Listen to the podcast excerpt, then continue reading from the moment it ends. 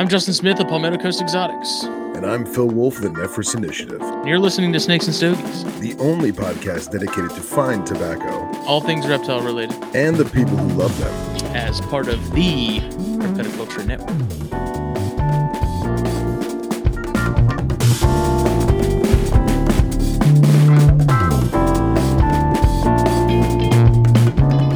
Well, hello. What's up, buddy? Salutations. I was going to be late on purpose. I figured we'll start the new year with a lateness. And I was like, no, no, no. Why not? What's funny is, ladies and gentlemen, boys and girls, children of all ages, Justin Smith just sent me a picture of his new podcasting setup. And it is, it's gorgeous. It's got monitors and It's freaking sweet. it's it's sweet. Meanwhile, I have this beautiful boom arm that you're seeing on the screen right now, and it is plastic viced onto a two by four, which is being which is being weighted down with a uh, aluminum or actually it's probably steel. It's a steel hatchet and a another metal weight because if I if I barely touch it, it's gonna it's gonna fall over. I got the TV, I got the mouse now, so I can like t- change my music while I'm here. I can watch The Office. Nice. I got an arm coming, so this TV will be attached to the desk, but like come up and out some. Um, Look at you coming up in the big world. yeah, man. I got another camera. I've had another camera that Jake will use for THPs now, so that we're not trying to like fit both of us in frame. Um, yeah, so starting off 2022 with a bang with episode 103 of Snakes and Stogies, brought to you by Puget Sound Pythons.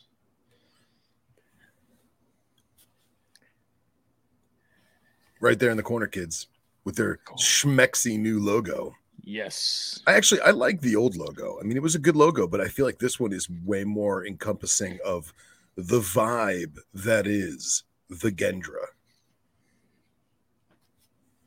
the the color i feel like i don't feel like it's actually like a fact that you know you stick to a certain color scheme with the brand stick with the a logo you know update the logo and stuff but like you you keep those two core components i think and that really over time it it it builds itself you know people um like the background for the pce logo you know on the facebook and stuff is that gradient of like the yellow to like teal Right. and I haven't changed that since like day one, and I think that that that plays a part in um, brand recognition. I don't know. It you know it's I guess it depends on who you ask, but I think if you you keep the color theme and you keep things fonts and things similar over time, you know, with subtle adjustments, it uh, it does its job. I couldn't agree more. Um, but yeah, it's a new year. Um, Crazy, right? freaking freaking pumped i guess uh i mean should we mention sort of changes sort of what to expect Yeah. I mean, we I mean, for those of you who are unaware, the Herpetoculture magazine is taking a, a indefinite hiatus as of right now. Uh, the website will still be up and running, and uh, it's going to have more THN stuff on it. And in the near future, uh, certain individuals, such as myself and Justin, and maybe a few others, we're going to keep adding, you know, articles that we write if people want to read them. And, i've got uh, plans on that front yeah. So unfortunately, the magazine will not be around anymore for the time being. But Justin and I are going to put some more effort into the network itself, and uh, there's going to be some uh, more consistency in terms of the uh, side burner shows, hmm i.e., ConjureCast and Corn Stars. So why don't you you want to take it away from there?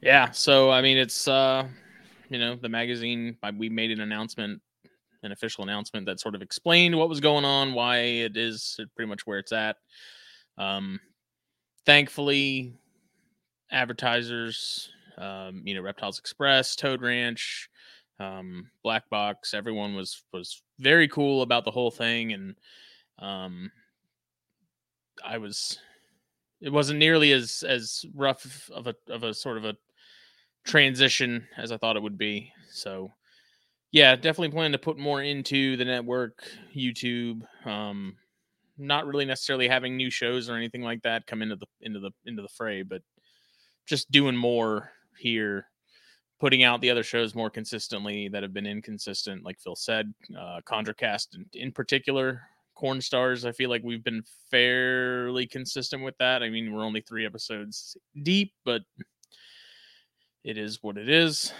Uh, and then, I mean, Venom Exchange. So the first episode of that dropped yesterday. I listened to it as soon as you posted the link, and it was freaking awesome. Me and my dad listened to it while we were building a, a mouse rack. So awesome, man! I'm glad you guys loved it. Great. Yeah, the uh, I'm still waiting for those of you who are using Apple Podcast and Google Play. Apple and Google basically said, "Whoa, whoa, whoa! We have no idea who you are." Yep. So hopefully, in the next 24 to 48 hours, they'll be on there. But it's already on Spotify and uh, mm-hmm. uh, it's already on SoundCloud for those of you who actually have a SoundCloud subscription and want to follow it there. And uh, we got at least three more episodes done, and we're going to release them as time goes on. And we're going to have the list of people we're having is just it's going to be awesome. I don't want to give away any spoilers or anything, but it's people that have that you want to hear from or you didn't know even know existed and you want to. So what are you smoking upon this eve? This evening, I am smoking a Gurkha Royal Challenge, which I had not heard about before. Oh man, I haven't had one of those in years. Yeah, I forgot those existed. We I'll had those. You, it it was given to me by a uh, a friend from work, and it's it's a phenomenal smoke. I, I mean, from the five puffs I've taken so far, uh, it almost has upon the initial drag, it has like a crystallized, almost like the the crackling that you'd get from a flavored cigar, but it's definitely not flavored. Mm-hmm. Um, I'm assuming it's some kind of Connecticut. It's, yeah, I think so. They had a Connecticut and a Maduro. I yeah, well, obviously this is definitely yeah. not the Maduro, but uh, it's it's really nice so far. Like real quick you know, it took a minute for me to toast it. I don't know if you guys could mm-hmm. see. I didn't know if that was my lighter being funny or if it was the tobacco. When I took it out, it was in cellophane in an aluminum tube, and the cellophane felt real good. But when I touched the actual tobacco, it kind of felt a little dry, a little stale. So we'll uh we'll see how she rolls. But what are you uh what are you partaking in this evening? I got this on air sign for Christmas, and it's freaking sweet but it, when you light it up, you can't see. Oh, it. that looks so good, man! Just my little desk is accruing a bunch of a bunch of bullshit, more or less. But um, so I got some Davidoffs for my birthday, and uh, I got another humidor for my birthday. So I I made that one my aging box. So now I have sort of my box with my everyday smokes. Now I've got a box of stuff that I'm sitting on. And uh, I pulled this Davidoff out because I was like, first six stogies of the year, I ain't gonna, I ain't gonna just smoke anything, you know. So yeah, I uh, I've had few Davidoffs, so I really, I you know, Davidoffs to me, I've always heard, you know, they're overrated, they're expensive, they're you know, they're good cigars, but are they really worth the twenty dollar price tag, whatever? Um, this is the Nicaragua box pressed, so nice. And give it a shot. It's, I mean, the draw is extremely light. Like there's there's no resistance whatsoever so far, and uh, yeah, I mean we'll we'll see. I'm gonna take my time with it. So excellent. What's up, Casey? What's going on, guys? Oh boy, having a good New out here. Yeah. I feel like you're in a furnished basement, Casey. Uh, I am. I'm at, I'm at, my parents' house right now, so oh, nice. not the typical uh, bathroom setup that you guys know and love me for. With the globe. yes, yes. I'll never forget that. The globe in the bathroom. I love it. It has to have some ambiance, okay? It does. So, yeah, no, I'm god. at my parents' house right now, so that's cool. That's very cool. Oh man, so 2022. We got a bunch of great people in here Billy Jenkins, Steve Poole, Ryan Cox, JT, the Podfather himself lurking in the shadows. Cool. so this is good, man. Dude, Casey, this mouse is a life changer. The ma- the mouse, the like electronic computer mouse. Yeah, like I can, I have my mouse set up so I can scroll through things and and do things from five feet away. Nice. Look at you joining the 21st Oh my century. god! The only thing I need to figure out. So I got this TV, this monitor for free from Raj because he had apparently his parents just moved down and they had like six TVs. He said, so we had this little 32 inch at the other shop for our security cameras. He wasn't using it, so we gave it to me. And I have the remote. It was covered in like curry powder or something.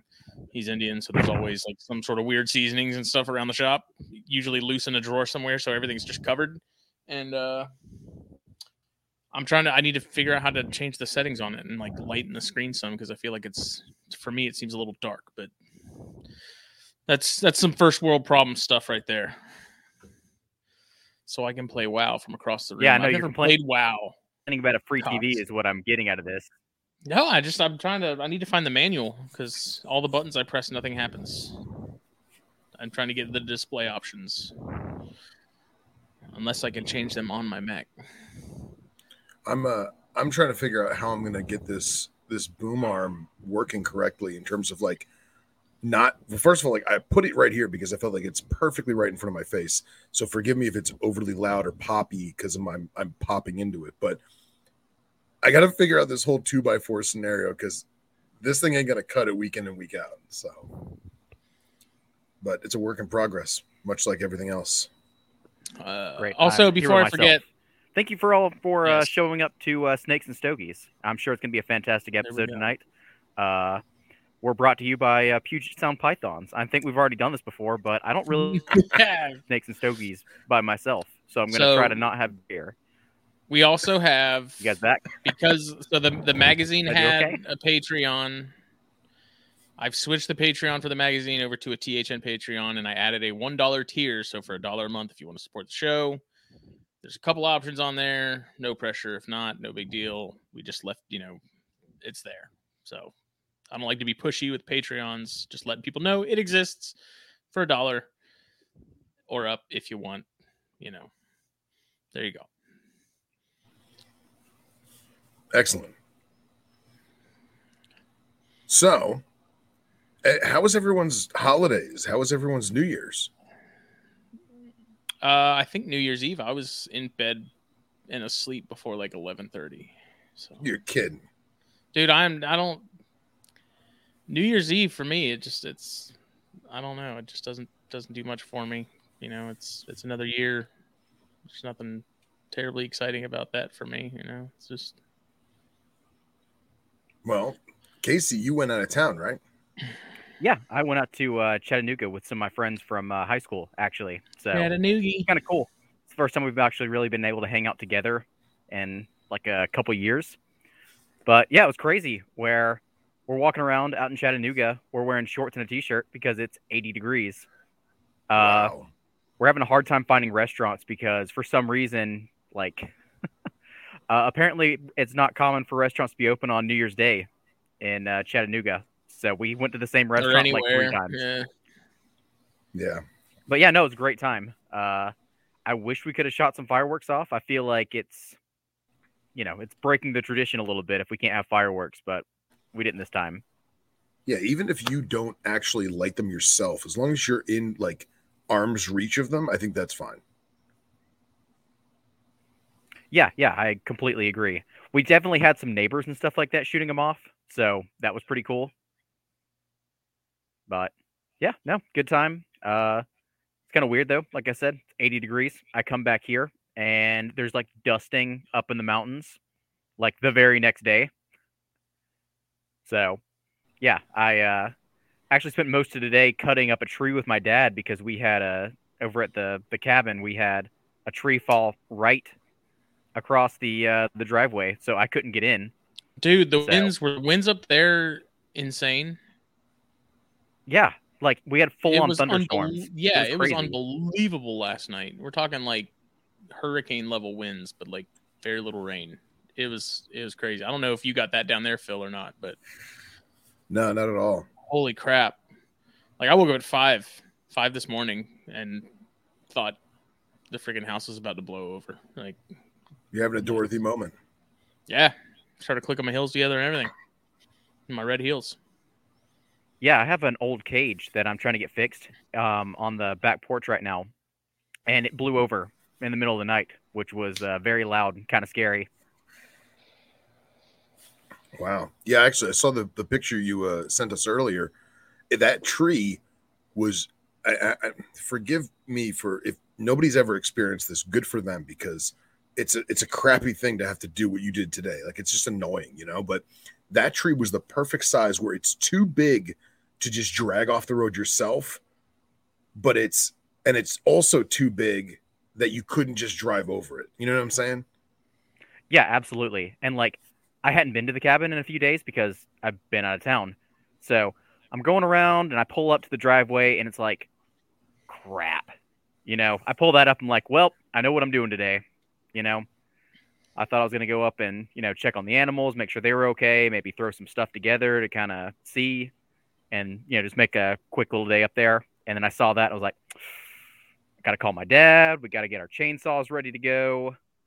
You know, Yep. so it was kind of fun though. You know, I like doing that kind of thing. So Yeah. It's cool to get a, uh, outdoorsy in that regard from time to time. yeah, and I mean, me and my dad were we're known to fight a lot when it comes to manual labor and stuff like that. So this time I was kind of very, very go with the flow with my dad, which made it go infinitely better.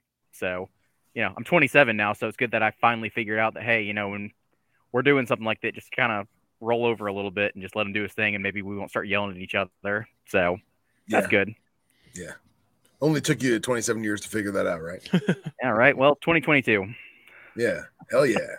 Fighting over who gets to destroy stuff with the chainsaw.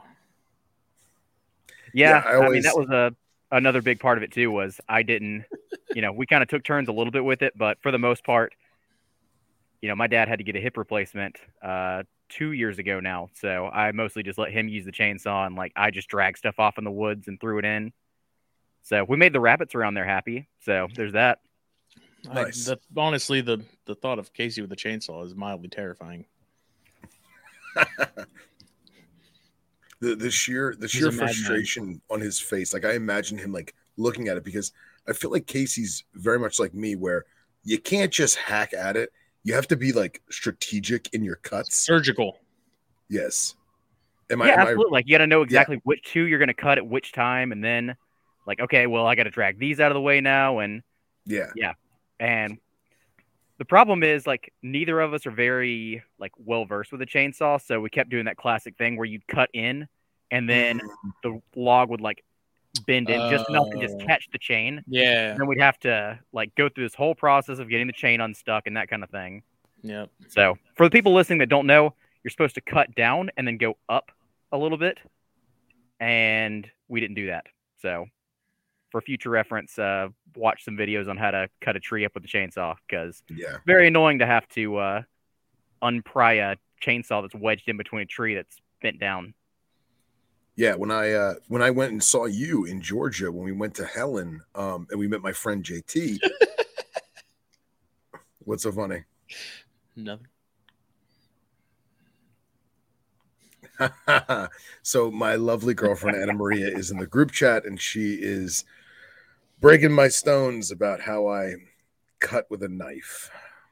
Anyway, by the way, Casey, Anna Maria says hello. Um, what the hell was I going to say? now? we're talking about chainsaws and cutting. Something about JT. Oh yes, yes, yes. So my good friend JT, uh, he lives up in Northeast Georgia, and I don't know how he got into this, but he had a ton of pine and oak on his property, and he got into like the hobby of, and forgive me if I'm saying this wrong, felling trees. Basically, like the art of being a lumberjack, and Sounds like right to me. yeah, uh. Outfit and all. well- well, I mean, he always wore flannel, so that's Oh. irrelevant. But it's comfy. but yeah, but he would show me. He's like, yeah, I have this type of chainsaw for this and that type of chainsaw for that. And then he showed me like these special wedges that he made from wood so that he can position the tree and cut it just right so he can stand there and let it fall exactly where he wants it. It was absolutely incredible. But then I got to thinking, I was like, you're just chopping down all the trees on your property, you psycho. Dude said, yeah, I "Fuck can see you like getting into that hobby and trying to like learn how to cut down everything, and then you turn around like three months later and you're like, oh, I've clear cut everything in my Yeah, pretty property. much. Isn't there some sort of like competitive sport of like log cutting? I think that's what I think it is. I think it's that the mm, felling like, or falling or maybe that yeah maybe that is where they like have to carve certain things and like cut certain widths in half in a certain amount of I don't I don't know. yeah, It's on ESPN 8 the Ocho. the Ocho.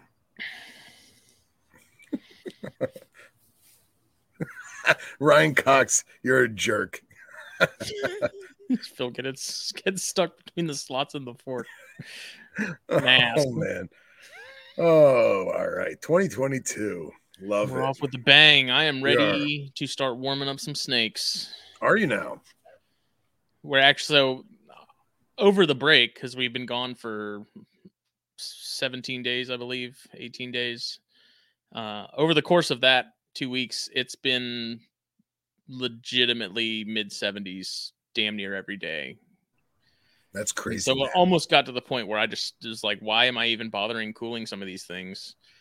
And of course, I was talking to Jake about it the other day because he came by the shop and was hanging out. And I was like, man, I'm going to pull those snakes. He's like, don't, because he looked at the weather.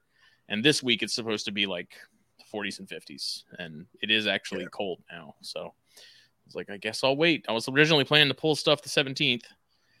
And uh, I guess I'll I'll see how it goes. I may end up pulling stuff a little earlier.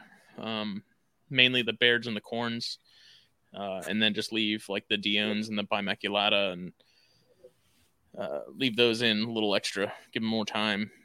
Let me ask you, with that spike in the temperature, did you go in and like, you know, change water bowls or, or take Mm-hmm. poop out or anything? Okay. I, I emptied bowls, so I refilled bowls, and then about two weeks ago, I went ahead and just pulled bowls and dumped them.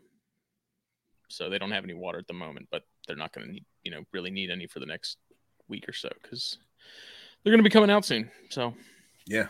Yeah. But yeah, I mean, most of them, almost all of them were were out and about and you know interested in what I was doing and watching me and and all that. So we shall see. Good stuff. How many things you got put in the cold?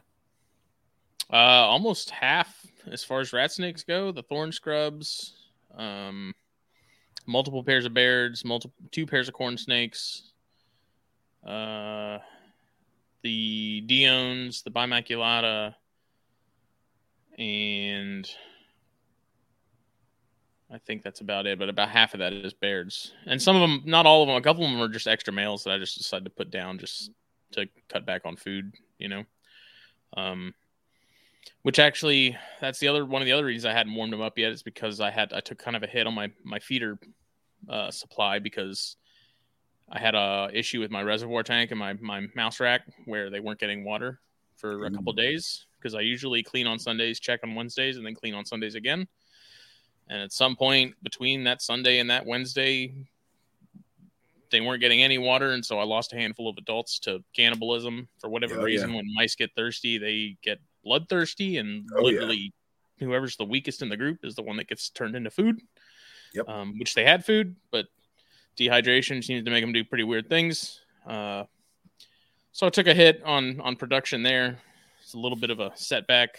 So I got that other rack built now as of yesterday, and now that I have some some fuzzies and stuff that I'll be raising up, I'll start stocking those those bins and hopefully be back in full swing within the next I don't know two or three months. So It's good. yeah, Yeah. Um, so going back over the warming stuff up right now, I've kind of noticed with um, you know the weather in the southeast seems to pretty consistently have a decent warm up for like two or three weeks, and uh, like around Christmas time ish, like sometime around in there. So, what I think I've done with my collection is you kind of have to pick which side of that you want to warm up during, and I've Yeah. picked the early side. So, in other words, I warm stuff up around Christmas. Um, usually, I start dropping things around uh, Halloween because I know Halloween's going to have, you know, some nights down into the 50s, into the 60s, stuff like that. Which for what I have is fine. Um, I'm starting to think if I get heavier into the colubrids, I need to do so. Like the colubrids go to sleep during Christmas instead to kind of break that uh that cycle of what you're saying of everything wakes up for two or three weeks during Christmas because oh my god it's 75 degrees and I don't yeah, know then why. it drops again, and they're like, "What the hell?" So I don't know. I feel like it gets a little bit colder, like the second go around. So like January, February gets a little bit colder. Sure. even down by me. I mean, it's it's 65 right now, and it was 83 yesterday. It was it was like 82 today. So Yeah. yeah, but that's that's one of the reasons why if this uh, and I mean it's been fairly warm the last couple Christmases here, um, but maybe I should I should look into getting a cooler to where I can keep them at a steady 55 for a nice consistent chunk of time. Maybe do it like Casey's saying because I know uh, like our buddy JT at Silent Hill Reptiles, um, and a couple of our other buddies put down their stuff around October. I think Jessica Hare at, at uh, Hare Hollow Farm when her corns and stuff, she puts them down earlier in the year and warms them up late uh earlier too. So maybe I'll end up switching to that next year, this year actually, I guess, but we'll see. Or I may just end up investing in a in a cooler and and using that. But for me, like cooling is more than just getting the snakes ready. It's it's loading up on feeders, like loading up on pinkies, getting the freezer stocked. And uh I mean I kind of dropped the ball on that one this time, but you know, now that we're going to be up in production, you know, Jake and I with with Smith Farms stuff, and uh, then it won't be an issue anymore. But we'll see. Still kind of navigating the whole thing. that's good. I uh I made a a a bonehead error. So I've been talking about pairing up these IJs for three years now, whatever it is, and they're just so small, man. And I'm just apprehensive. And you know, Billy, you know, brings me out of my apprehensiveness, and he's like, "Dude, just put them together, see what happens." So I did, and they basically look at each other, and they sleep together, and they're hide together, and uh, that's about the extent of it. And I start, I was watching them, like, man, they're like cruising around, they're they're active all night, and I'm like, this is weird. Why are they doing this? And it occurred to me that I never turned their heat off.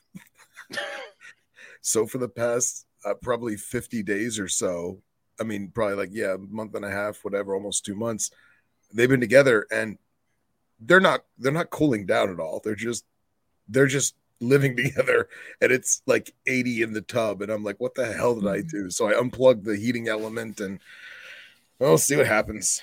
Another year without IJs, whatever. But See, that's IJs in particular. I really, I've had this conversation with Jake and Billy, where I really wonder if you can breed chondros year round, and they're occupying a pretty similar range. Why wouldn't you not be able to do that with with IJs? Right, and I, I agree wholeheartedly. The only and and when I say cool them down, I'm they're literally going from 80 to 70. So it's not like they're they're not getting cold at all. They just don't have a heating element to give them a hot spot, or, or really to to they don't really have that. They're- they're There's a 10 noticeable drop. there's a noticeable drop of 10 degrees in ambient as well as not having a hot spot. Excuse me for fumbling my words there, but but See, yeah, and- even with the chondros though, I didn't really bother doing that. I'd, I'd put the male in with the female and just waited until I saw action because she was receptive and that was the right window. You know, yeah, but did you do it in July or did you do it in February? I initially put them together in June and got eggs in December. Right. So if you had flip flop that around, if you had put them together in December, would it be the same result? I don't think it would. I don't know. I like I said, I I knew she would she would let him know when, when she was ready. So, you know, I saw a, a handful of copulations between that time of the, that six months, um, but didn't see actual like egg action until you know November December. So Yeah.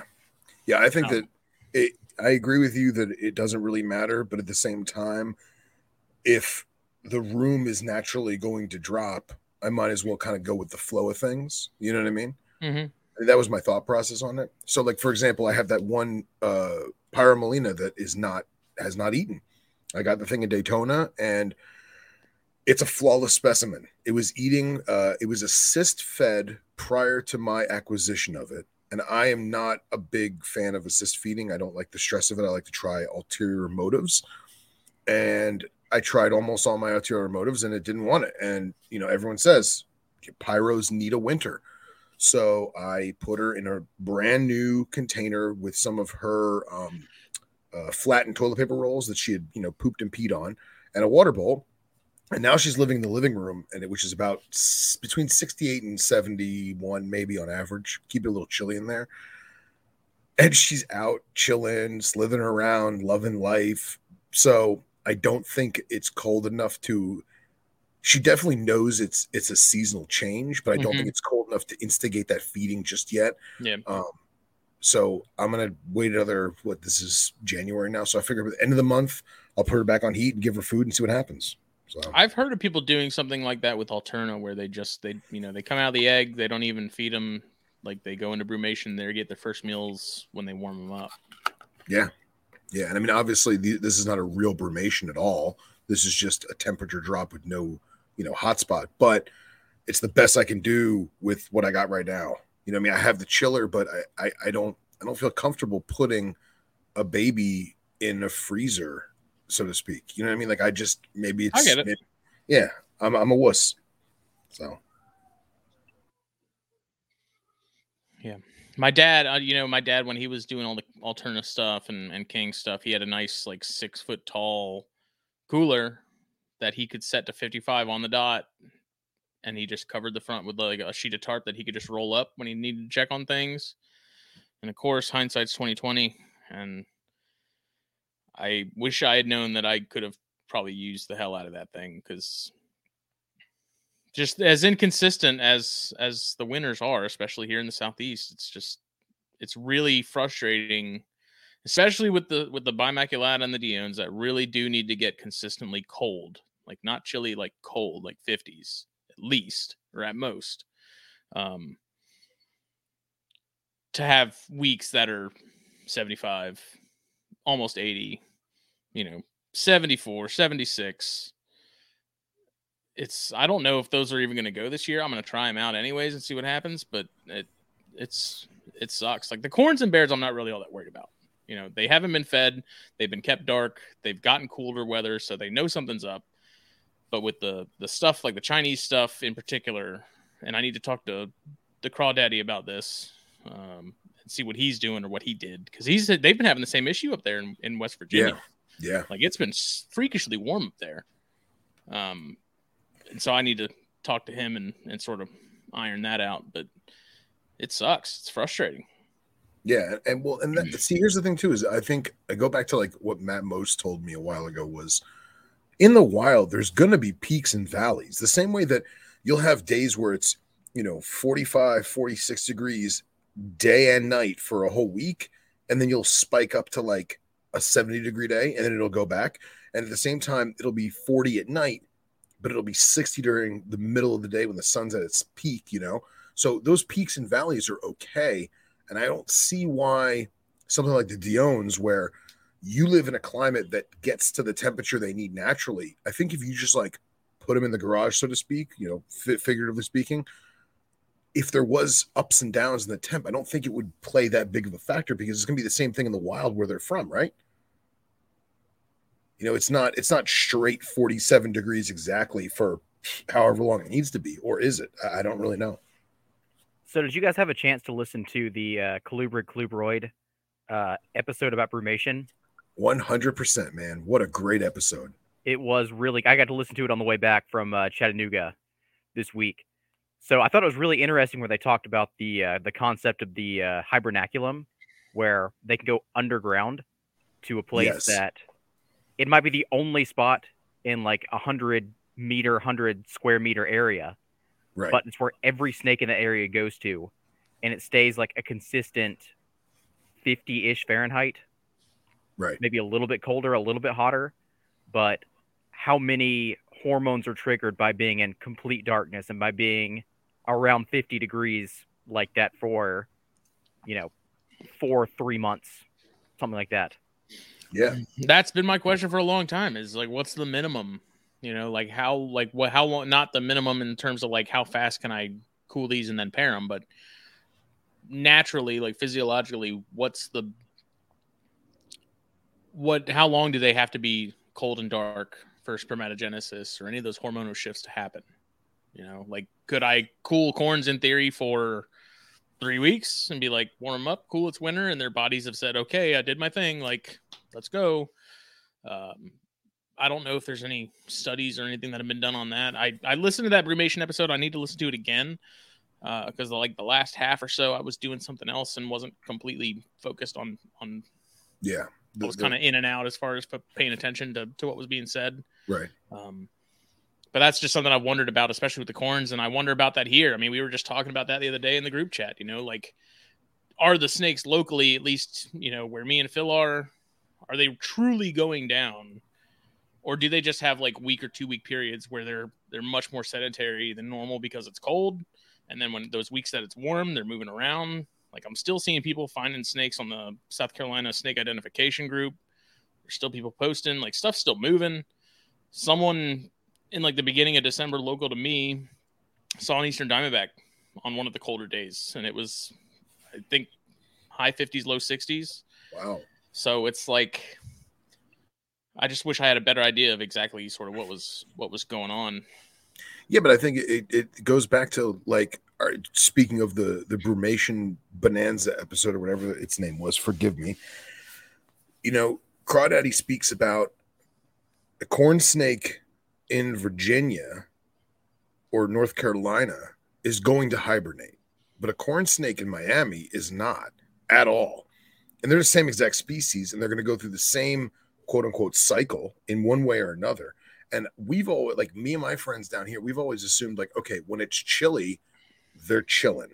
And they're right. basically sitting back and they may not be in a hibernative state, but they're sitting back and they're like, man, it is cold. It is wet. I don't want to go out there. I'm just to wait for it to get a little warmer. I still got some food in me. We're good. And then when they do get that peak, they go out, find a, a lizard or another snake or God bless a rodent. And then another week or four days later, maybe it gets a little chillier. But I think it it all comes down to those regional localities and they're all still doing the same thing. It's just how are they doing it? You know what I mean? Well, that that's what makes me wonder. Sort of the common denominator there is photo period.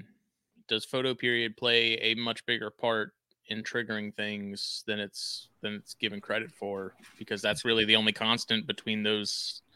But it's know, not. If we're talking about in corns from Miami to you know North Carolina, Virginia, they're going to have shorter days in the winter, just the same. But they're not though, because there's access. So, like for example, in where right right now where you are, Justin, what time does it get dark? Uh, probably about six now. It was about five thirty, about up until you know a couple weeks ago, but now it's starting to get a little okay. longer. Like we're so, past yeah, six up here today too. So, so this is a little cockamamie what I'm about to say, but so because I'm lower than you guys, you know, in terms of you know latitude, the it doesn't it I, I get more light than you, right?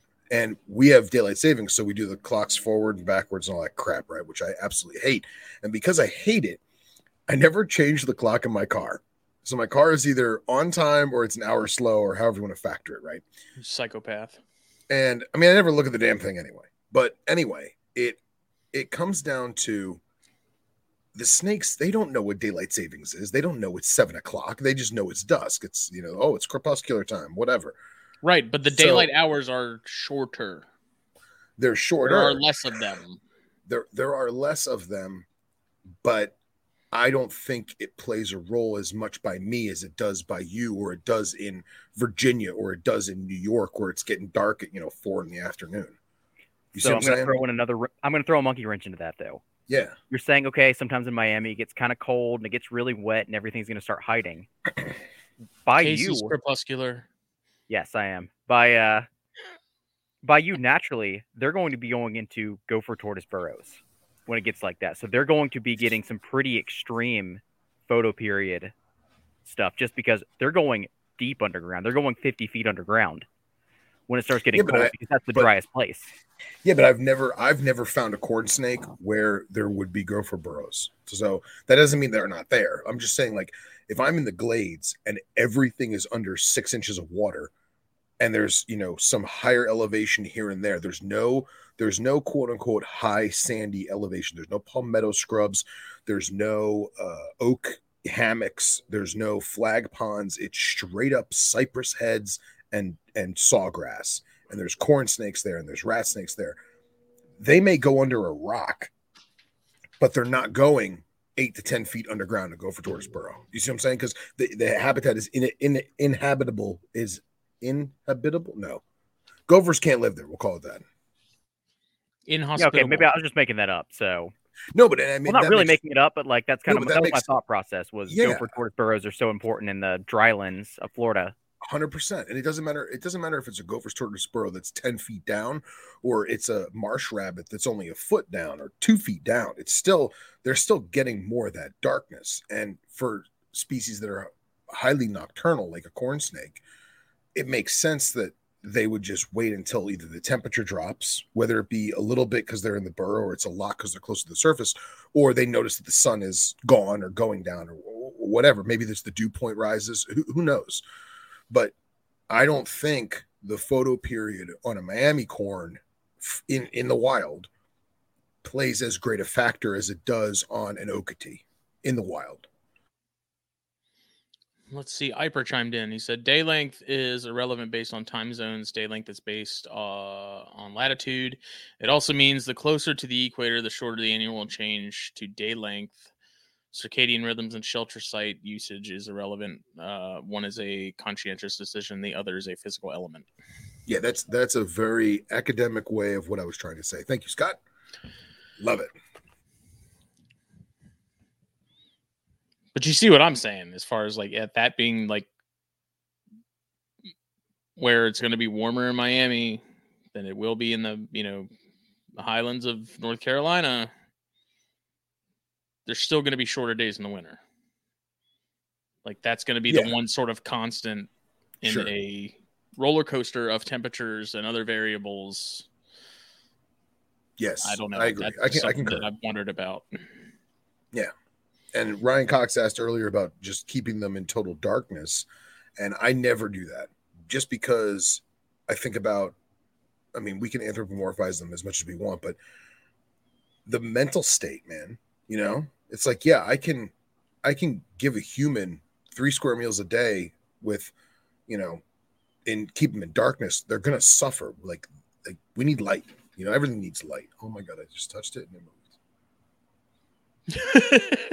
Freeze. Yeah, right. Don't move. All right. Anyway, it's good. It's good. So yeah, I think that I think that they should have light. I think they should have photo period, even if it is re- reduced on purpose or reduced naturally. Um, I don't know. I haven't bred enough shit. I'll tell you that.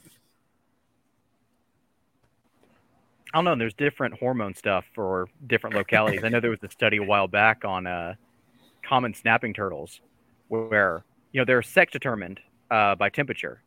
So there's almost a, I think it was different hormones are used higher in, in higher latitudes and in lower latitudes, because if the same ones were used, then you'd have more.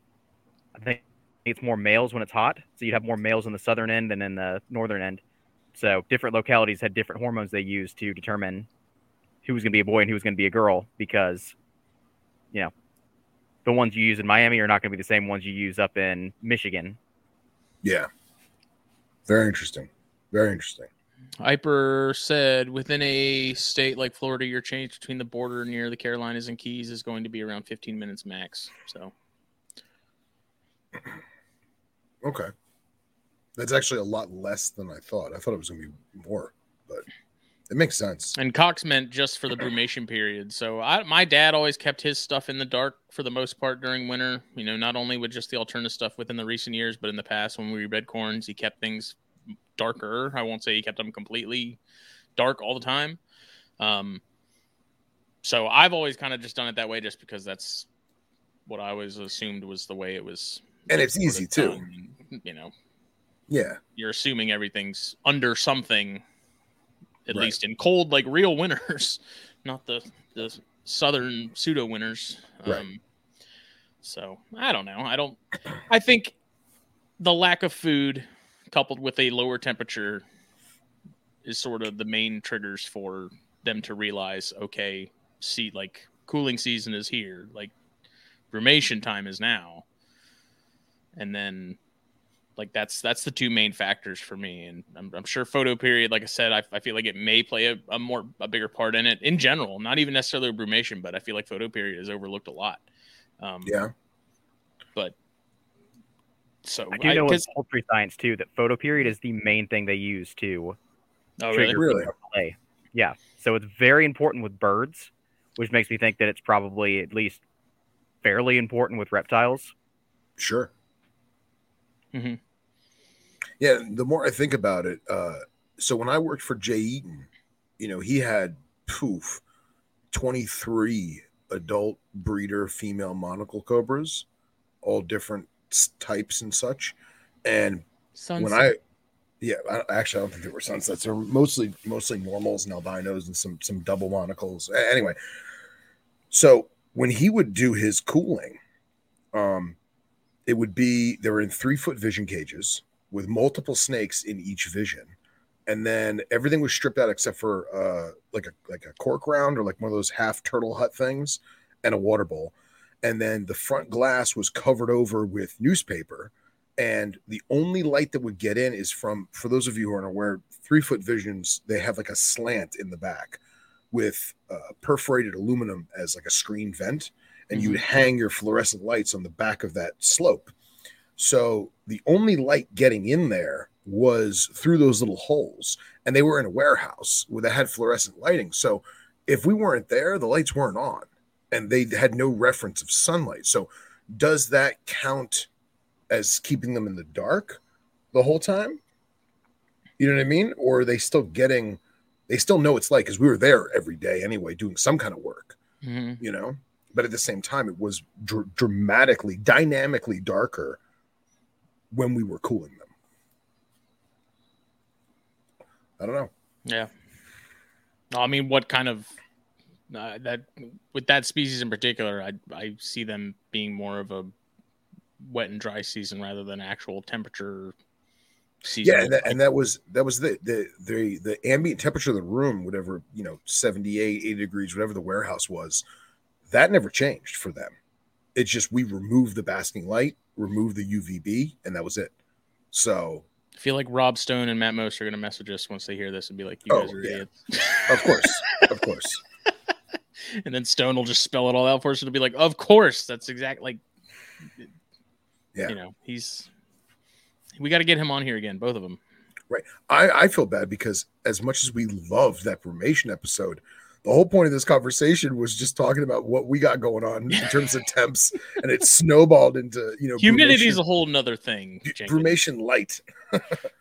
yeah. Oh, and of course, Cox, uh, uh, uh, Dr. Uh, Wyman is definitely going to give us a dissertation in a few days once he gets a chance to listen to it. And I love it when he does that. It's great. So, but that goes also to one of the reasons why I wanted Casey to come on tonight is Casey and I had a fantastic conversation the other night, us just, you know, BSing on the phone about enclosures and taking the human element out of it as much as humanly possible, pun intended. And before we segue into that, I've really been looking at Applegate enclosures and not just for my pyros, just for like almost everything. You know what I mean? Especially colubrids. And it doesn't have to be an Applegate enclosure verbatim, but Right. I was thinking about when you go to Office Depot and they have those little like micro filing cabinet, little drawer, plastic drawer things that you'd put on your desk, and like one's got staples and one's got post-it Mhm. notes. You know what I'm talking about? I thought about taking one of those and basically finding a sterilite tub that would fit like let's say it's three tier, right? Find a sterilite tub that would fit the top two, keep the bottom one there, like right. So it's like a micro Applegate aquarium sealing it where it needs to be. So there's essentially just two drawers and a link between them, and then put some kind of I don't know, like ducking tape or something to ref- reflect that heat upwards so the bottom stays colder, room temp, whatever, and then the top part has the heating element. And basically make like a pseudo micro plastic Applegate enclosure. like one of those giant hamster uh utopia thing. Yeah, y- y- pretty much. Yeah, kind of like that. Yeah, if only they weren't so ventilated, right? And you know what the irony of that is? Is like the Applegate stuff, those aren't a new thing. but as much as people talk about enrichment and how you need to be doing all these different things, it seems to me that no one's stopped and said, "How come we aren't doing stuff like the Applegate enclosures?" Because that's Yeah. like the epitome of like you're getting the caging that you want, but you're also filling all those needs, or you know, at least a, a very large majority of those needs that that animal will will take advantage of Sure. with the different you know parameters of each section and um, I, Casey dropped out, so he'll be back. Yeah. Yeah, I'm sure he will. Um, Iper said photo period should be classified based on latitude, i.e., tropical and a 12 12 year round temperature or temperate, a 1410 to 1014. That's hours, uh, hour long days. And cool temper, uh, cool temperate 16 8 to 18 8 16. Good lord.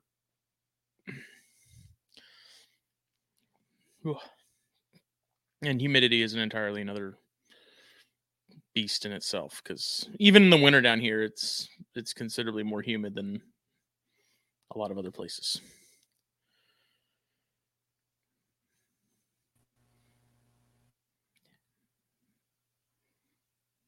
good lord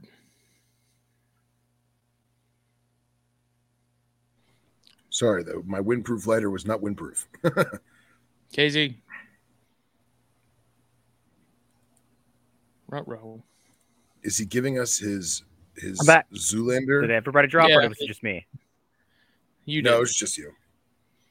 his his blue steel Mhm. the tigra Magnum.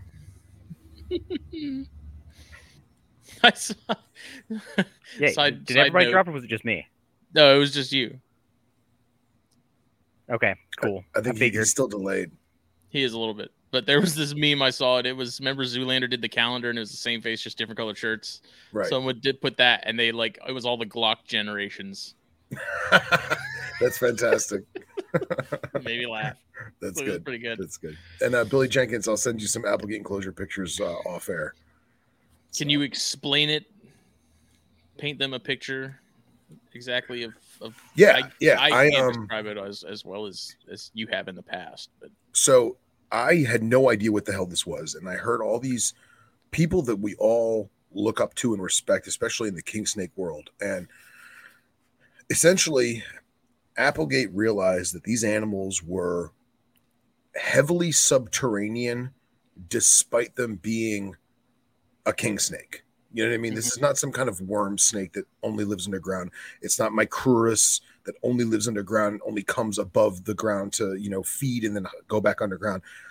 They they live in these nooks and crannies of these rock crevices and creek beds and, and escarpments. So what Applegate did was he basically made a enclosure where the top of the enclosure looked like a normal enclosure. It would open however it opened. You had a heat lamp, you had you know UV if you wanted it, water bowl, uh, multiple hides. Maybe there were some elevated platforms, you know, and then at the bottom on the substrate layer, there was some kind of opening to another chamber below the enclosure that was basically an underground, quote unquote, subterranean enclosure that had no light, no heat.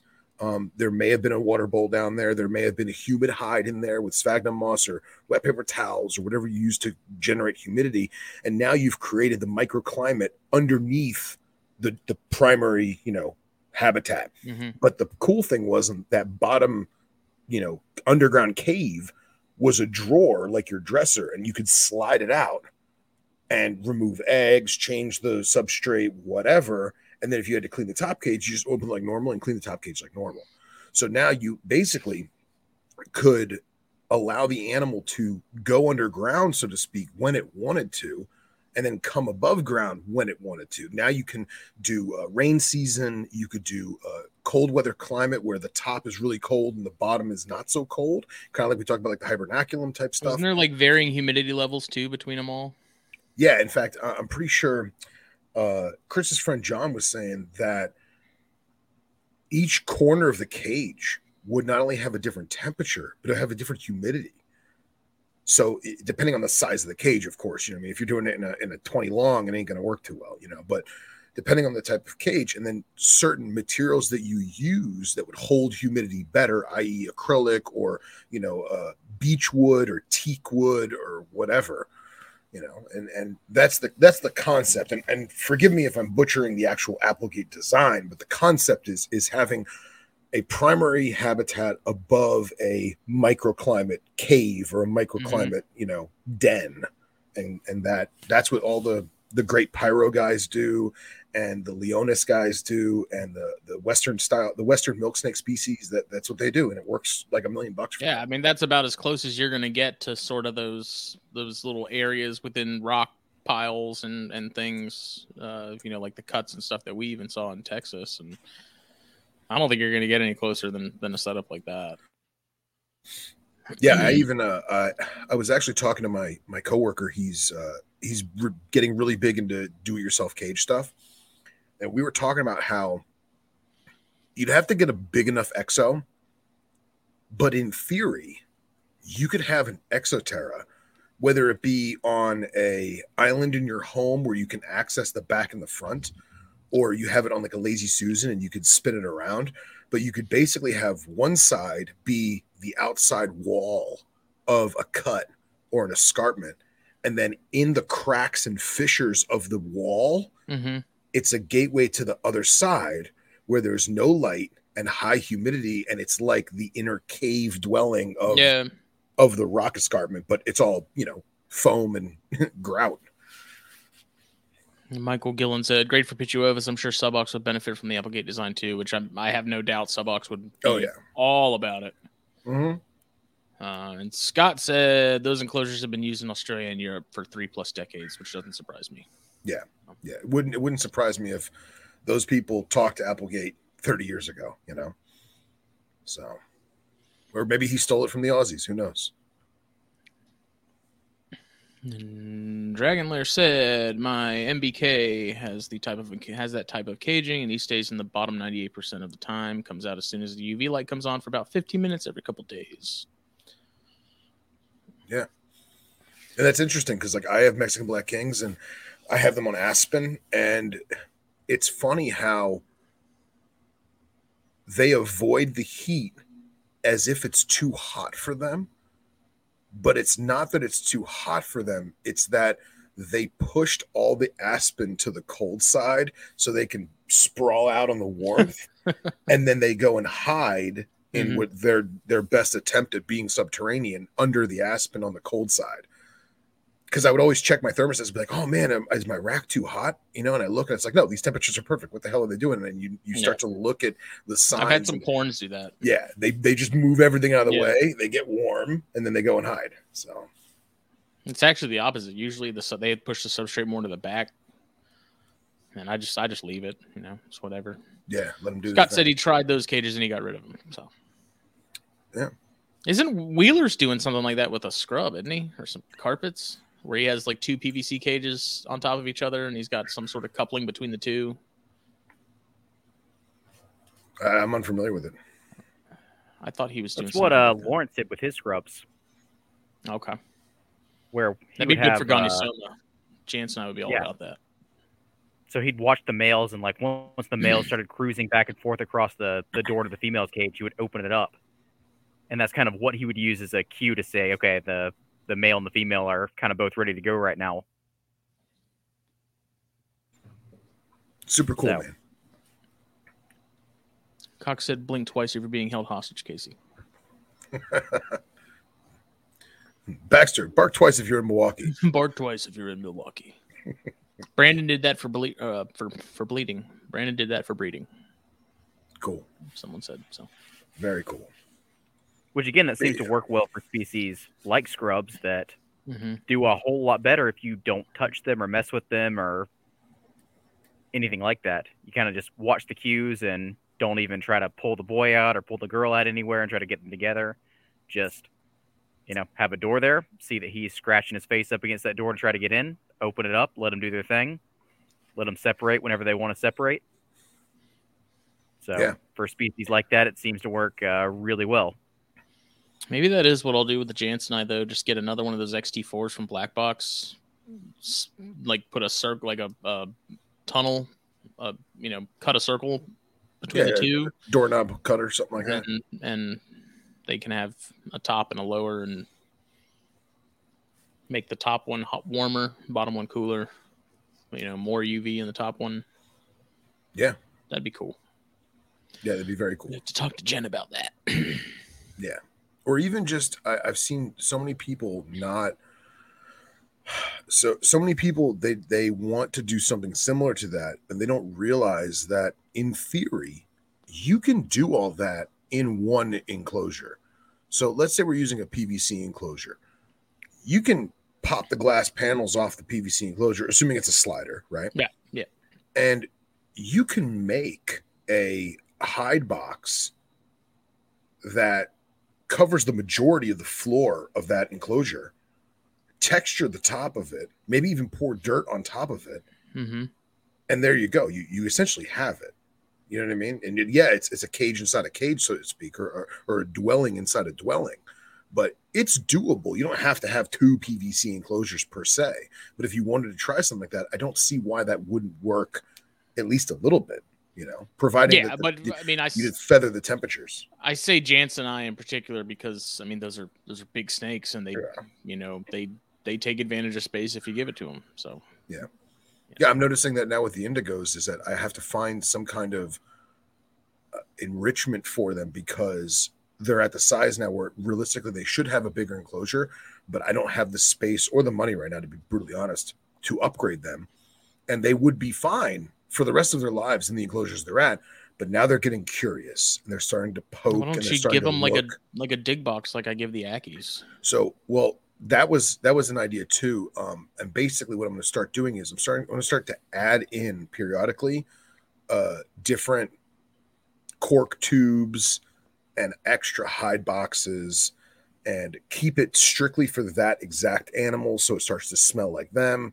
And then, as what I can do is maybe every other month or every month change those things out. Mm-hmm. so they're they're curious about it. They're going to investigate it. They maybe it smells like them maybe it doesn't. Maybe i can hide food in there too and just kind of play those games with them to kind of keep their mind off of the fact that they're doing laps like a tiger at the zoo. You know what i mean? Right. so at least that was my thought process. So we'll see how it goes That's one of the things that P and Cody do that I do like is you know them going out and trimming branches from the you know the oaks and stuff in their their yard and yeah. putting those in cages and watching the snakes you know go and actually sort of investigate and yeah. Uh, dude the gaboon viper going all the way to the top of the enclosure and and go, going five feet up. You know what i mean? Like that's weird. It's like watching the sulcata swim, man. It's just it doesn't feel right. yeah It feels it feels wrong. It's, it makes yeah makes me uncomfortable. It's not normal.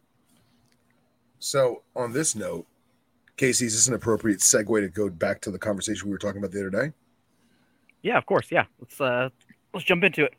So, Casey and I were talking about how uh, this year we, him and I, decided to dive into multitude of projects that we had wanted to do for some time, and thought that we, and again, I'm not speaking for Casey, but thought that we knew we were doing, and it comes to find out that we do, but the way we didn't didn't exactly pan out the way we wanted it to, in terms of caging and husbandry and stuff. So we start talking about you know what would be ideal what would be perfect you know if if you had unlimited money and limited space what would you have done differently how would you have done it and that segued into the human element in terms of people keeping unique species like Boelens and you know scrubs and some of these rare lizards that you know like sun gazers and whatever else that the human element is clearly what's messing them up to some degree.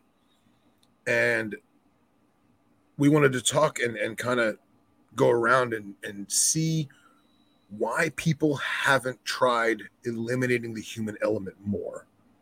You know, why are we constantly going in the enclosure and messing with them and taking them out and playing with them and all that? Well, it's because we love them and we want to. But if someone really like, we'll use Boelens for example, and I've never owned Boelens. I've never worked with Boelens. Shy of me going, wow, this is really cool, and handing it back to someone. That's the extent of Boelens I have. And I'm no one to talk.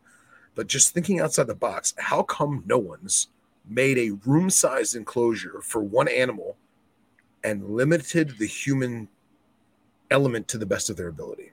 And by that, I mean one way glass. Animal can't see out, human can see in. Um, Minimal interaction. minimal interaction, only going in the cage when the animal's in its hide box and you've used a robotic arm or a hook or something to close the door. So now the animal's trapped in the box and can't see the human. Uh, food is not thrown in by hand or placed in with tweezers or hemostats.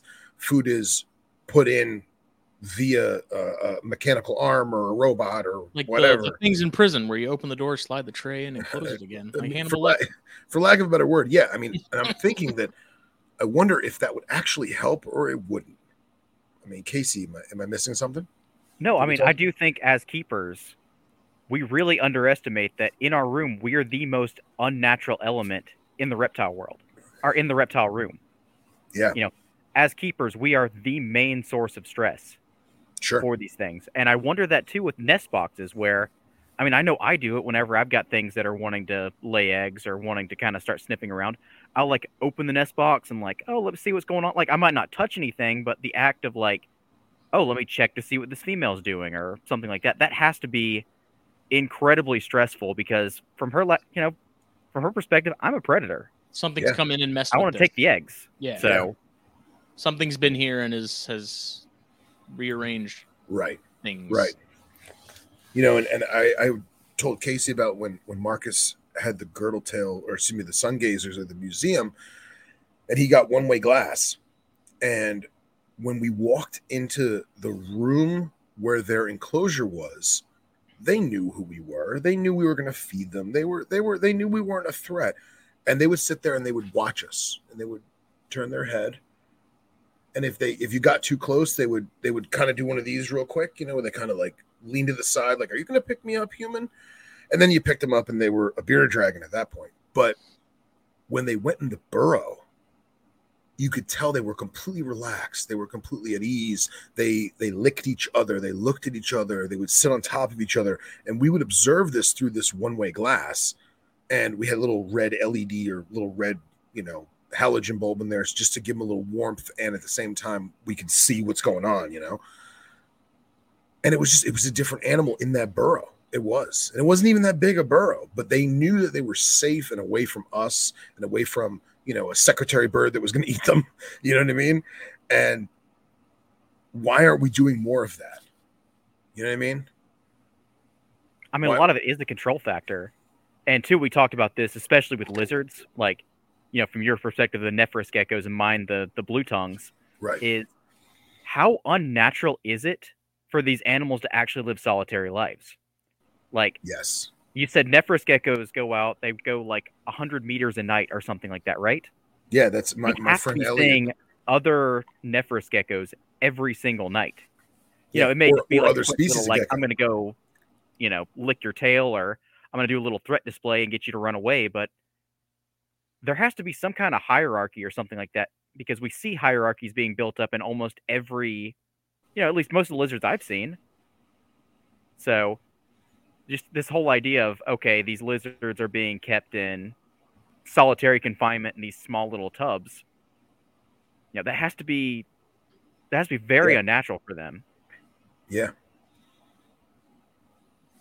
So I don't know. And again, like I've seen what the Australians do with their blue tongue skinks. They seem to have really consistent success with keeping them in very big outdoor pits where you know they say oh they don't work in the United States and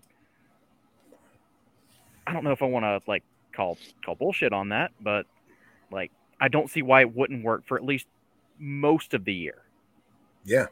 You know, and you got to let them kind of Especially pick in out their own little hierarchies and pick out like, okay, this is when I'm ready to go, and I'm going to chase this male off, but you know, you can't leave them together for six or seven hours here in the states because we're trying to keep them in like little four by two enclosures. Right. And if the female's trying to chase the male off and he can't leave, or from her perspective refuses to leave, she's going to rip his arm off.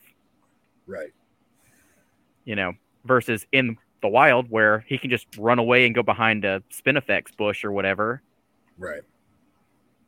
That's and that, that's the same thing too. Is with tubs and racks and glass enclosures or glass front enclosures, just because the human isn't there, you think the animals in those enclosures aren't watching the other animals in that room? They sure as hell can smell them. So, even that on itself, so like going back to a, a very, a very difficult species like the Boelens, you would almost have to do a segregated room for those one or two specific individual specimens because I've walked into my room and all of a sudden I hear dink, dink, dink, dink, dink, dink, and it's snakes striking the glass at each other. It's not even me. Like they haven't, I haven't, I haven't walked in the room that far for them to see me. But I guess when I flipped the lights on, one of them stood up or one of them s'd up, and then the other one saw that one, and now they're binking the glass at each other. And it's like, well, that's got to be happening when I'm not there as well. You know what I mean? Yeah, and I imagine it would be. So Yeah.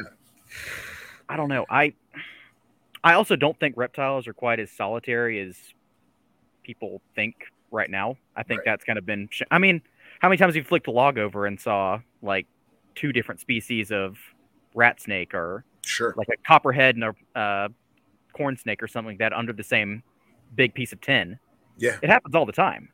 Yeah. So I don't know. And I know that like as keepers, we're probably not going to convert rooms in our houses into uh, Right. Right. like single animal things, but there are keepers that do that right now. I mean, we saw that one girl that has the the emerald tree boa room where she's got like seven emerald tree boas in there that are kind of able to just to go off and do whatever they want to do. And I wonder how much success she's going to have in there because like if they want to get away from each other, they're fully capable of getting away from each other in that room, which is kind Yeah. of the biggest problem with cohabbing in my opinion, other Sure. than, you know, accidentally having one bite the other when you're trying to feed. Yeah, So- they can't they can't get away from each other because they, they don't have the space to do it, you know. And I also that that goes to like I don't know anything about betta fish, but male betta fish obviously kill each other. That's why they're called you know Siamese or Japanese fighting fish, right? Because they fight to the death. But if I have a large enough tank with several hiding spots and I put five betta males in there together, betta fish males together, there's a high probability that they're going to each have their own respective and there might be some skirmishes there might be some some you know some some fighting to a degree but they're not just going to murder each other like they would if i put them in a fishbowl they're going to have their own respective cubbies and they're going to live normally. So are we giving them those options despite not having the space or is it irrelevant because they're individually contained on their own regardless I don't know. Uh, going to the betta thing, I do know if they've done studies where they released two into a lake and they actually did fight to the death. really You got to think about it. This, t- I do wonder if that's like a hierarchy thing where they're both in new territory. So like, okay, we're gonna fight over this territory. Where, like you said, if maybe if we had like little dividers up in the big tank and then we released it slowly and like one betta fish on one side, one betta fish on the other, and it's like a twenty foot long aquarium, it'd probably be fine because, I mean, they can't all kill each other in the wild. Yeah, that's true. But- I just remember, I just remember us work when I worked at Pet Supermarket. We had uh, a, like a perfect cube tank, and somebody like gave it to us, or whatever. And one of the guys, one of the managers, was like, "Hey, we got these new floating fake plants. Let's put a bunch of them in there, and then we'll put a bunch of bettas in there." And each betta is going to have its own little floating plant. And sure as hell, the guy was right. I think we put five bettas in there, and there was like six or seven floating fake plastic plants and each one hung out under its respective plant now when we were gone i don't know what happened but to the best of my knowledge they never they never messed with each other maybe that's because it's a it's maybe they were acclimated and i didn't see it maybe it's because of how much we were feeding them who knows so i, I don't know. There you go. Dragon lair says i've kept as many as five male bettas in a fully planted 20 long tank with no fighting. So who knows? But i just i i feel like we're, we're getting a little departure there. I the whole point of the conversation was excuse me if are we doing our best on these very difficult or unique species? Are we doing our best to eliminate the human element? And if we're not, does it really even matter? You know what I mean? And I feel like it would take someone with uh, with a 30 by 20 room and two Boelens and copious amounts of funding for, you know, decor, live plants, whatever, to really test something like that. But I don't think it needs to be that grandiose. Am I talking in circles? No, I don't think so. Um, I don't, but I do think the, I don't know, the real, the the social hierarchy thing was just kind of us talking about that. I think it really goes back to removing the human element to it, is the way more important part of it than, like, Right. oh, what happens if we put in like five of them and see what happens? I'm sure they'd like figure out something like that, but uh, Yeah, and just going back to the whole flipping the tin thing, like you flip the tin, and there's a copperhead and a corn snake, and they're equal size, and they're not necessarily laying on top of each other. They're at different ends of the tin, but they have to know each other are there. And it's almost like, hey man, this is a great spot. I'll let you have your side. I'll have my side. Let's just not mess with each other. You know what I mean? Yeah, and I mean going back to the whole like the the Nephrurus gecko um, example, it wasn't like oh they're gonna go hang out with each other. It's just in captivity, an, your Nephrurus geckos may not see each other for like three months, right? Sure. Sure. Whenever you introduce them, like how often would they really go without seeing one another? And it may just be like a quick little like oh I'm gonna look at you, you're over there, we're both gonna run away from each other because you know, I don't know if you're going to hurt me or not, but it does seem like a it does seem like they'd be interacting with each other a lot more in the wild when they have that much more space to kind of figure out what they want to do versus in captivity where we're kind of artificially you know, keeping them away from each other. Right, right. And I mean, it's just to to dive in that more. If you have a an eight by ten, you know, rectangle of spinifex grass, right, and that's one dune, right, and this big massive bush of spinifex.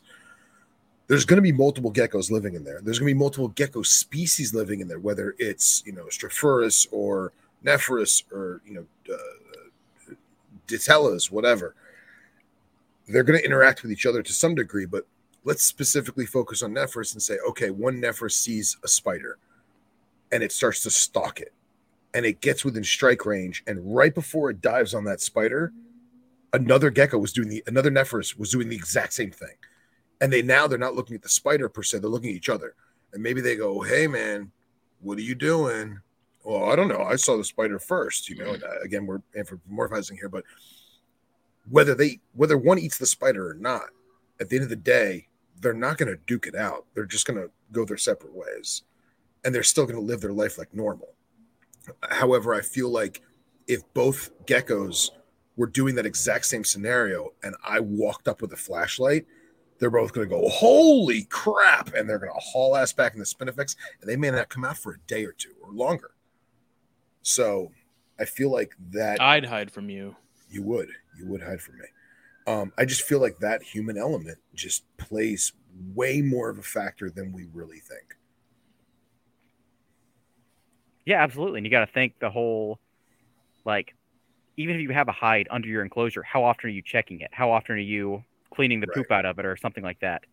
right So if you had an outdoor pit and you had like a simulated gopher tortoise burrow or just a gopher tortoise burrow because you had a gopher tortoise, sure how tempted would you be to like find some way to reach in there and try to clean it out or Yeah. you know disturb it in some way versus you know just letting the gopher tortoise burrow do its thing and somehow bringing some dung beetles or whatever it is that cleans them out Mhm.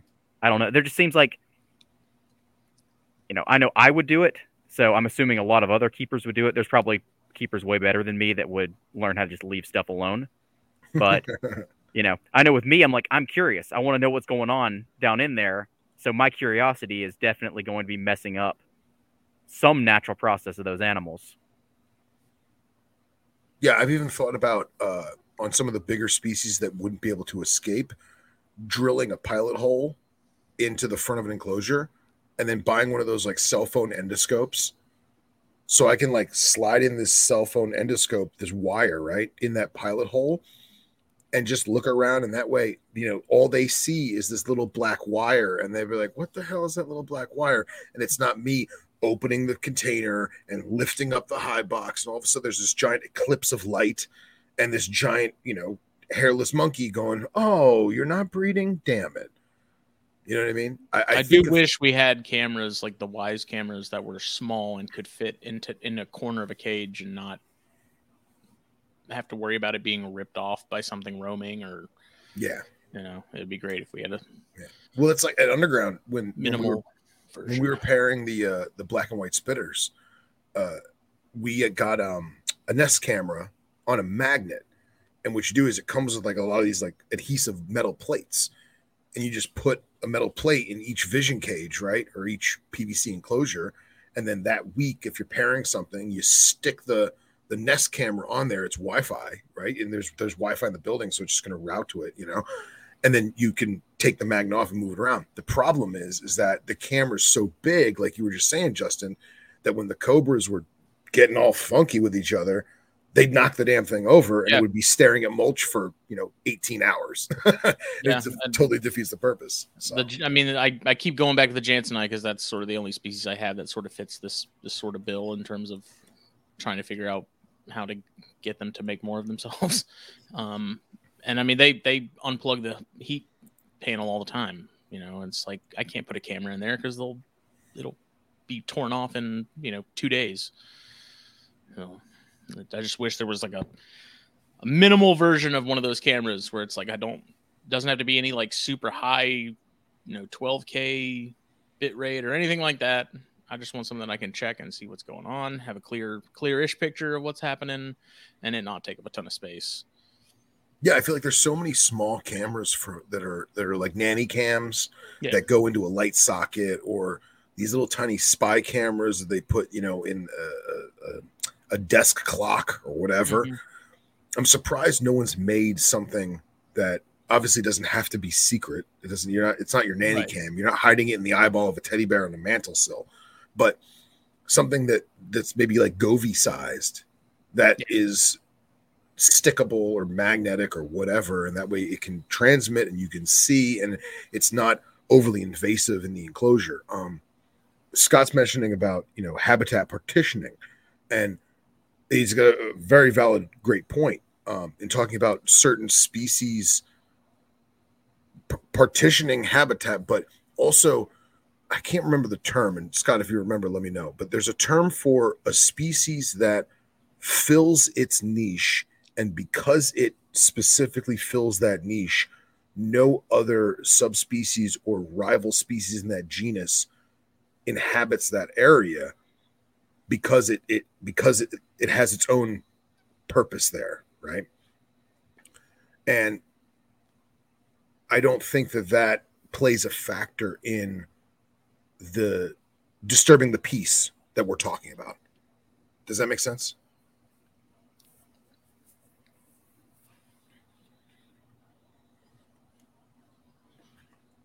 So, yeah, I just think that we need to start thinking more about uh, with these with these more difficult species.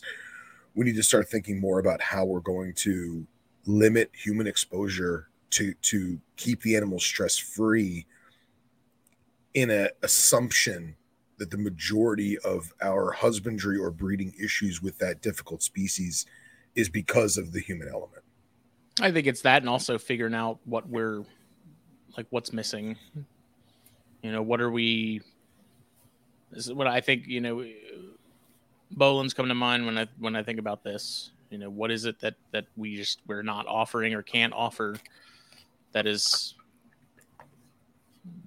obviously a missing a big big piece of the of the puzzle that's missing you know that that for whatever reason no one can seem to to pinpoint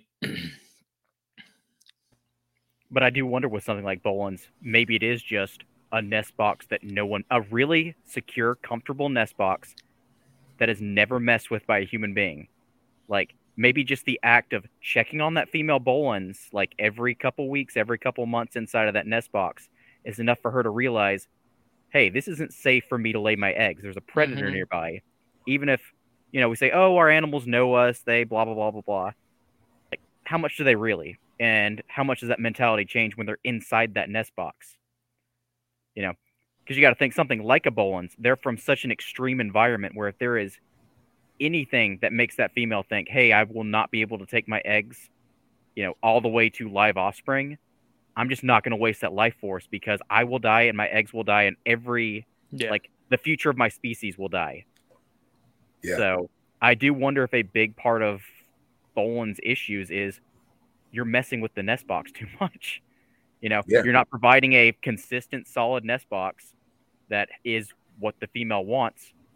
And even if you are, you're constantly opening up the latch or like constantly pulling the drawer out just to like look at her. So especially especially if she's in it, yeah. is what I'm wondering. I think eh, going on that same notion, uh, you look at people that have bred king cobras in very large enclosures, they provide them with a multitude of different leaf litters for mom to make the nest. So, why, speaking of the Boelens again, maybe people have done this and I just, I don't know because I'm not in that circle, but are people giving them multiple opportunities for a nesting spot, but at the same time, giving them multiple options to choose from in terms of nest construction. You know, I mean, we give a corn Mhm. snake, uh, uh, you know, wet sand and sphagnum moss because it's easy and th- we know they're going to like it. But same, you know, I, I give you know leopard geckos, you know, m- a thing of moist sand, and they just know, okay, this is perfect. I'm going to bury my eggs in there. Boelen's is probably not the case. So if you had a large enough enclosure and you gave them a diversity of options for nesting materials would that help as well because if if you know casey's from atlanta Boelens and i'm from savannah Boelens and justin's from beaufort Boelens well casey's got pine needles and you know i've got cypress leaves and justin's got palm fronds you know palmetto fronds well we're all the same animal we're all making the same nest but I prefer my leaves and Justin prefers his and Casey prefers his. So how do we know which animal is going to prefer which bedding or nesting material? You know what I mean?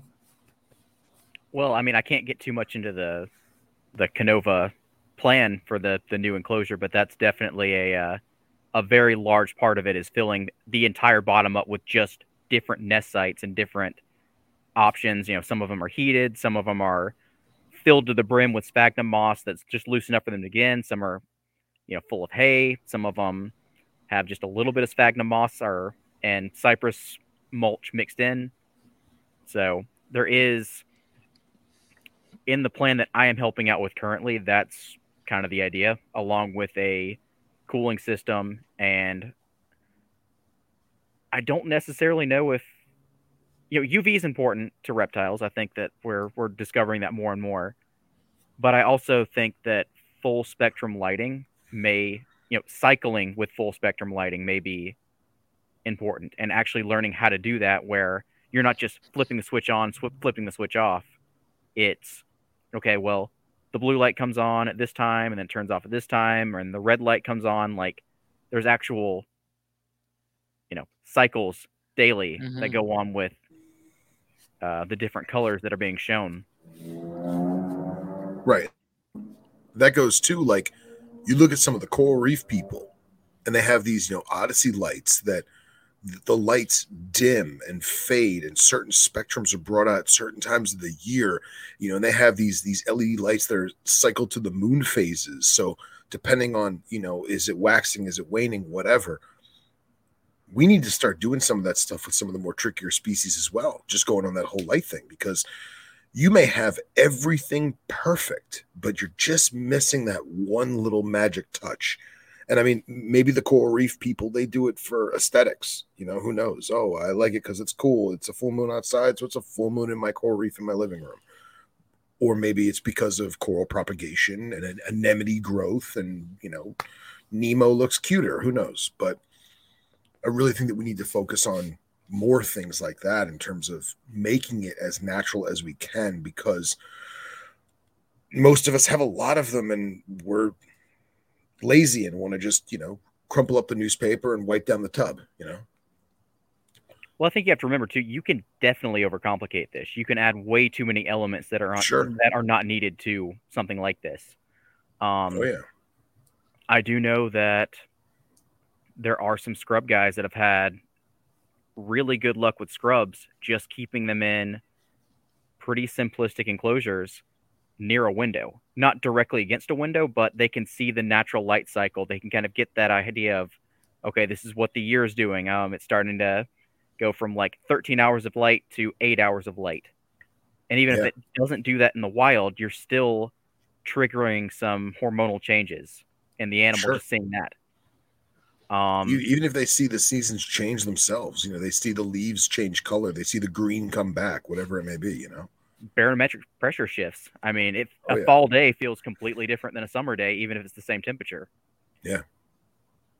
It's true. But I do think with Boelens too, um, I think overbasking is a very large part of it.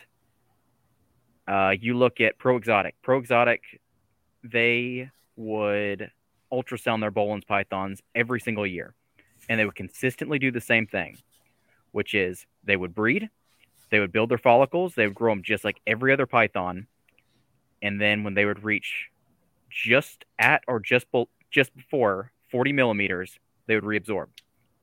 Any other species of python is going to lay something with a 40 millimeter follicle. Yeah. Boelens are just so specialized to such a harsh environment where if the female does not feel completely, yeah, we're anthropomorphizing here. This is not really Sure. what happens, but we're going to anthropomorphize. If female's not completely comfortable with her ability to hatch babies and have those babies live, she's not going to waste that life force. Yeah. And nature has given them the ability to shut off that process at any point. Yeah. So Well put. And I think uh, I think some of the other scrub pe- species can do that. I think Moluccans are able to reabsorb that fast too. But I think a big thing with Boelens is they are so built to absorb heat that giving them eight to twelve hour basking spots every single day is allowing that female just to sit up there and coil and absorb all that heat and just bake those huge follicles and just let them die, uh, you know, whatever it is you want to call it.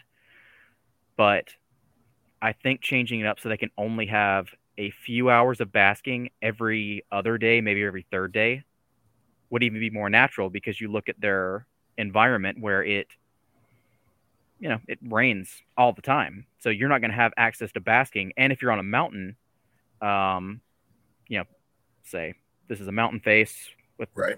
it's a little hard, but the sun is coming up here. You can see it. Once the sun is on the other side of the mountain, you have a shadow cast.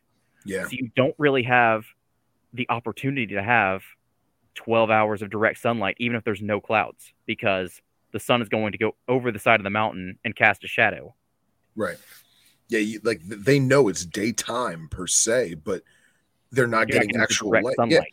Yeah, and and even the, like we we see pictures where, I mean, how many pictures of that part of the island do we see when it's not overcast? Oh, it's almost always raining. That's because I mean it's not just the Ecuador- Boelens guys that go up there. There's also like the Nepenthes pitcher plant guys that love to go up and explore because the same thing. Yeah. Yeah, and then you talk to the people that grow the Nepenthes maxima, which grow in the exact same place. I've asked Ari to send me pictures of the pitcher plants that live up there, and uh, you know Travis Wyman and I kind of asked around a couple groups like, "Hey, tell us exactly what these are," and they told us what they were and how to take care of them. And it's pretty consistently, hey, you give them 70 degrees during the day and 50 degrees at night, every single night. There's no seasons. Right. And no light. No, no, no, they get light. Okay. Yeah, it's just, but you also have to remember the Boelens aren't out when it's like pouring down rain. It's 50 degrees. They're going into Right. little cuscus burrows and they're hiding. Sure. So I think they have a very temperature stable environment, microclimate they can go into when it's bad outside. And then every every other day, every third day, they go out for about four hours and just soak up as much heat as possible. Maybe go out and hunt a little bit. Who knows? You know, maybe on clear rainy nights they or uh, clear rainless nights they go out and hunt. I don't really know, but I do think that they are built to absorb as much heat as possible when it's available. And it's very similar to humans where, you know, we're kind of built to eat as much sugar and salt as possible because it's rarely available in the African savannah. So now that right. we've made our world where you can have sh- salt and sugar whenever you want, you know, we've got a bunch of people that are addicted to French fries and ice cream. Pretty good stuff. Yeah, yeah, and uh, here's another thing too: is you know just talking about the Boelens and the cuscus burrows. So we look at certain fossorial species that you know they smell the rain like coral snakes, for example. The, I've never found one in the wild, but from my friends that have, if it just rained and it's like 30, 40, maybe an hour after it rained, that's when they find corals for the most part because the coral can smell the rain, it can feel the moisture in the air, and it knows, okay, the world is wet. I can come out. Frogs are going to be moving, snakes are going to be moving, you know, invertebrates are going to be moving. Now's my time to go do what I got to do before I got to go back underground you look at a Boelens that's living in a cuscus burrow or a rotted out log, they have heat pits that are seeing this radiation. And it wouldn't shock me if they're using the heat pits not for temperature, but just for witnessing those radioactive waves and knowing, okay, the lights come, the right lights coming through. I need to go outside and get some of that. But in captivity, the right light's always there. So why would I want to leave? You know? Yeah. So I, I, don't even know if it's necessarily a temperature thing of of you know you you said basking and I, I, knew what you mean, but I'm wondering if it's really not basking, if it's them saying, "Hey, this is the right kind of light," and I, I like you said with the sugar, right? Sugar and salt, maybe that radiation or those that right type of light is their sugar and salt. Does that make sense? Yeah, it makes sense. Um, I still think temperature has to have something to do with it because they're from a place that it gets cold every night. They don't have warm summer nights like we do, or like a corn snake does, or you know, like a diamond python does in uh, New South Wales. It's like sixty to forty degrees every night in that environment. It's such a strange place because you know it's it's equatorial mountains. Yeah. You don't you don't really have people living on equatorial mountains that we can well i mean people do but there's not really like common places we can think of where hey it's warm every day that the sun's out and from what i've been told it's like the most intense uv in the world because you're up on high elevation on the equator so it's like blazing hot and just burning right through your clothes when the sun's out and then it's like almost frost every single night wow it's like a desert. And a little bit, but it's wet. So yeah, it's kind of this yeah. weird thing where like when the cloud cover comes over, it gets you know, kind of kind of chilly, so they're probably going and hiding. But when they're coming out, they're just exposed to this crazy intense UV light. So I don't even know what's really that that it gets super hot for their basking. It's just there's got to be something to do with that light too. I feel like I started rambling there a little. I'm sorry, I got a little no, no. The, by the eh, I'm, chat. I'm, it's hard for me to it's hard for me to read the chat and and talk at the same time. I just need to to take it away. Well, it's funny because they're they're bouncing back and forth between crocodile monitors and juicy crunchy fries. So, but, but yeah, I, I, totally get what you're saying, man. I, I couldn't agree more. You know, I think that I mean we're all on the same page, and I mean we're talking about an animal that's very unobtainable for most people and the people that are working with them are doing a damn good job. Um, I just feel like guys like us, we want to we want to give our two cents, and at the same time, we want to see them succeed. You know, I want to see them succeed. So, for a multitude of reasons. Yeah. You know. I'm much more interested. I mean, I look at it from somebody eggs from these Jansenii, damn it you know, I love cold weather pythons. That's like my main interest is cold weather boids. So anything that's when you start describing, oh, you know, they drop down to like just above frost sometimes, and they're able to take down something the size of a small cat. like, oh, that's awesome. Like that shouldn't Yeah. exist.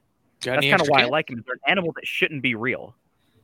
Yeah, they, they go against everything that we've been taught and everything we've been shown and led to believe, so to speak. You know, Yeah. And I mean, diamonds are kind of the same way, but diamonds are at least an area where, you know, we can understand them because it is a seasonal, you know, sure, subtropical, temperate environment where humans live pretty well too.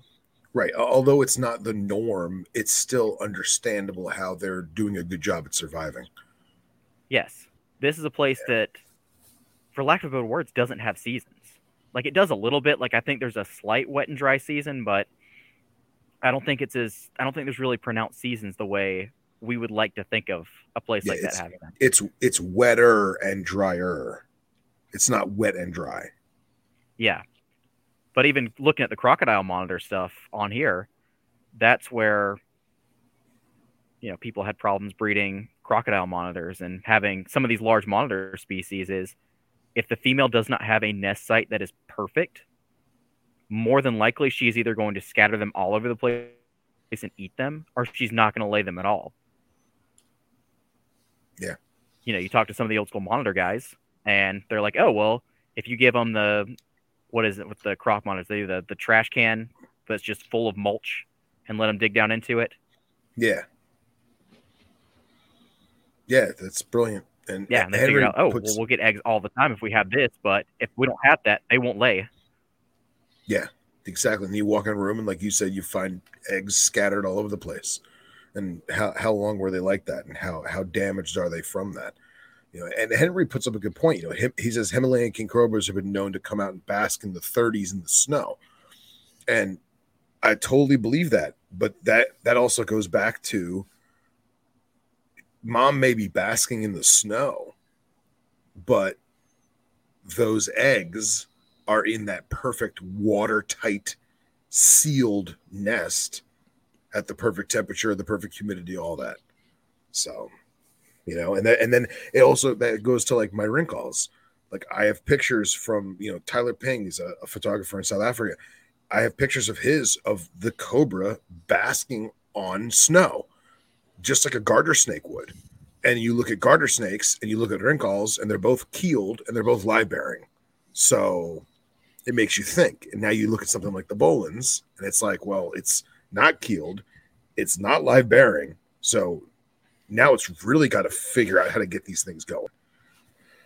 Oh man, it's an amazing topic. I really hope that Yeah. in our lifetime we get to see it blossom. Yeah, I don't know. That's something I've thought about for a while. I before they became 10 grand, that was my like plan for a species I was going to work with when they were like 3500. I was like, okay, what I'm going to do is I'm just going to buy one a year for 5 years using Bredl's Python money. And all of a sudden uh certain companies started saying that they were captive born when they weren't captive born and and uh jumped them up to $11,000 a piece. Yeah. So Yeah. it's like, "Mm, I guess my, I guess I'm not going to do this. Yeah, uh, for now, you know, things change. Trends change, people's opinions change, people's passions change. So who knows? Riverbank Zoo had a really cool setup with like a trio in it. Yeah. I think How Nashville was the Zoo has them set up in the uh, the men's restroom, Really? like Yeah, right above yeah. the urinals. Yeah, That's got to be weird if you're the guy having to do maintenance uh, and you're in there and you're like looking down. There's a bunch of dudes taking a whiz. Who knows? Maybe they liked it. yeah. Maybe it's it. Maybe the the smell of ammonia is what uh it's what really Sure. triggers them. We're completely wrong about this. It's not just the smell of ammonia. Smells like piss. Yeah. It makes make some eggs. Keith and Ari are just peeing into their enclosures once a week. Minimal human interaction. Yeah, right.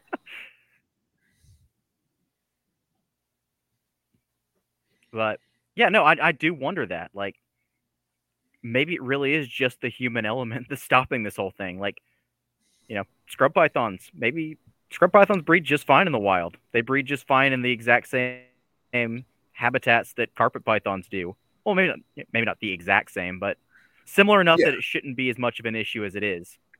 Right. And I just Isn't wonder that the it problem with really is Halmahera? just the human element. Like aren't Halmaheras Was that the reason the reason Tracy A are so tough to to produce is because they just stress so easily. that's probably part. I mean, honestly, man, everything on that island's hard to breed.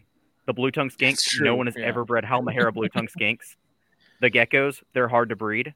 I don't know if they have a tree monitor, but I'm going to assume the tree monitors there are hard to breed. It's just something about that weird, like, volcanic, broken continent island that just makes things not want to breed in captivity. Yeah. Yeah. Who knows, man? And, and I hate to say it, but it may even be permanent PTSD. You know what I mean? Because so many of these animals were were field collected, whether they were field collected as babies or field collected as adults. Maybe some species or some individual animals, again, anthropomorphizing, they, they just they get that PTSD and they just they're so shook up, they're just like, screw it, I'll just sit here and eat on occasion. You know? And that's I guess I'll just I'll I'll survive. I won't thrive, but I'll live. Yeah. Yeah, I don't know. I'm I mean, that's kind of enjoy the it. issue they have with uh, the the Draco lizards. Like Draco lizards, if you can get healthy ones, they breed just like every other anole esque lizard. The problem is their kidneys are all shot by the time they actually get here, so they all Mhm. die. Interesting. Yeah, that's what Frank Payne has, has said. Um, with those in particular, he's like hydration when they first come in. That is the top priority, is keep them hydrated because they go downhill so quick. If they don't, if they don't start out on the right foot there, then yeah, he's like it's they're tough. Yeah. Yeah, that makes that makes sense. It does. And I mean, I'm sure And that they're. I'm it sure they're no they're no different than any other like lizard with that body type, and I Mhm. just I assume in nature they're basically just like the anoles in Florida, like they Yeah. kind of just Yeah. scrap around and fight, and they pick out their own like little couple territories on the trees, and they lay a couple eggs every year. As long as you keep them fed and feed them, or keep them fed and hydrated, they're probably fine. It's just they're half dead by the time they get in, Mm-hmm. and they don't Yeah. bounce back because they're fragile little lizards. Yeah, that's another good example. Kinixys tortoises. You know, Tyler's told us and talking to him, you know, those take a while to really come around to to captivity because a lot of them are imported. And he said, you know, some of them do come out of it, but he said he's. I think he he told me that he still had some that just they never fully get on board with with the whole captive setting. Yeah. He he, he actually gave kudos to my mom because my mom's got specs that I got her, and after about two and a half, maybe three years, they really became like normal tortoises, you know. And now she picks them up and they walk around the kitchen, and life is cool. But yeah, it makes sense. Yeah, and dehydration too. I mean, that just exacerbates so many other problems. You know, Yeah. that's like with boiga. You know, you get imported boiga, like keep them hydrated. Don't try to feed them like right off the bat, but just make sure they're getting plenty of water, and then slowly work towards food, and then slowly work towards getting rid of parasites. You know, is and same with Gonyosoma. You know, talking to Nipper, Nipper's like the moment you get these, if you get them in their fresh imports and you start pumping Panacur into them, you're gonna kill Yeah. them. Like, it Oh, just yeah. doesn't like let them live with the parasites for a couple weeks. Let them chill out. Let them get adjusted. Then do what you need to do. But if you bring them in same week, you're throwing in you know fenbendazole, you're throwing in uh, you know Flagyl, whatever. Like, and they're not hydrated, you're just obliterating. You know their kidneys Yeah. or their livers. You know, it just Just it's- killing their liver and kidneys. Yeah, yeah. Yep. Yep. And Scott put up a good thing too. He says he knows people that put a, a worn T-shirt. Uh, the keeper wears a T-shirt, an old ratty T-shirt, whatever, and then puts it in with the animal, so the animal will slowly acclimate to the to the keeper's smell. And I know that from in, pet shops, people do that with hedgehogs because hedgehogs, when you first get them, they're mean. Yeah. They don't want to play. So you you'd have your son or daughter wear a t-shirt for you know a day when they're out playing, sweating on it, whatever, and then you throw you cut it into pieces and throw a piece in there. let it get gross, whatever, throw it away, add another piece to the shirt, you know, and and that helps acclimate. I, I totally believe that, and it, it, makes sense that we do that with animals, with with excuse me, with snakes too. Um, that's another thing that we could put on the Boelens list. You know, if you if if you're not going to attempt to eliminate the human element, why not try and incorporate it in a better way? Who knows? Hey, and who knows? Maybe a ripped up shards of t-shirt or a fantastic nesting Yeah. medium. Yeah, who knows, man? Who knows? Oof. Yeah, I forgot you could end up with a thing if they try to eat it, like uh, like chondros do to puppy, Puppy pads, pads. sometimes. Yeah. Oh man. They get excited. they get a little too excited. A little too excited. And they happen. That's why I don't really bother feeding live because it's almost a guarantee they're going to wrap up that paper towel in some capacity. Yeah. Like eight times out of ten, they ain't getting just the mouse. They're just getting some extras with it. And then they hold on So to it so damn tight, uh, you can't get it out, and then they end up eating some. Yeah. From personal experience, that that happens.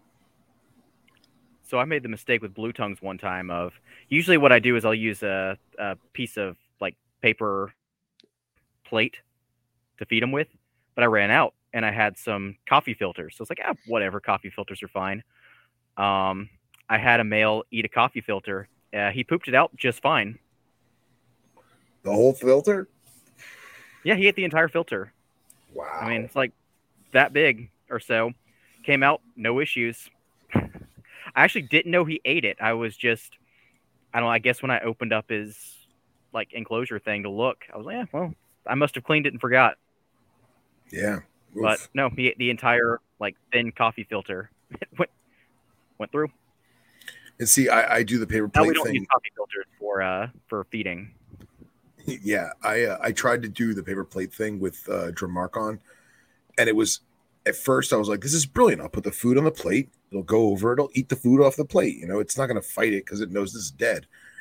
Yeah, that Mhm. didn't work. It still tried to kill all the food, and all, they just get mouthfuls of dirt. So I'm like, you know what? You want to get a mouthful of dirt? Go for it. Enjoy it. They poop the dirt out. Whatever. Cleanse. Yeah. Right. Yeah. I had to pull a little bit of cypress mulch out of a ball python's mouth about uh seven days ago. I believe it. I believe it. Yeah. It was uh it was one male. He has not eaten from me the entire time I've got him. I finally just threw in an adult mouse just to see, like, oh man, maybe you're a mouser. I don't know. You didn't eat like the little half grown mice I threw in there, but maybe you want an adult.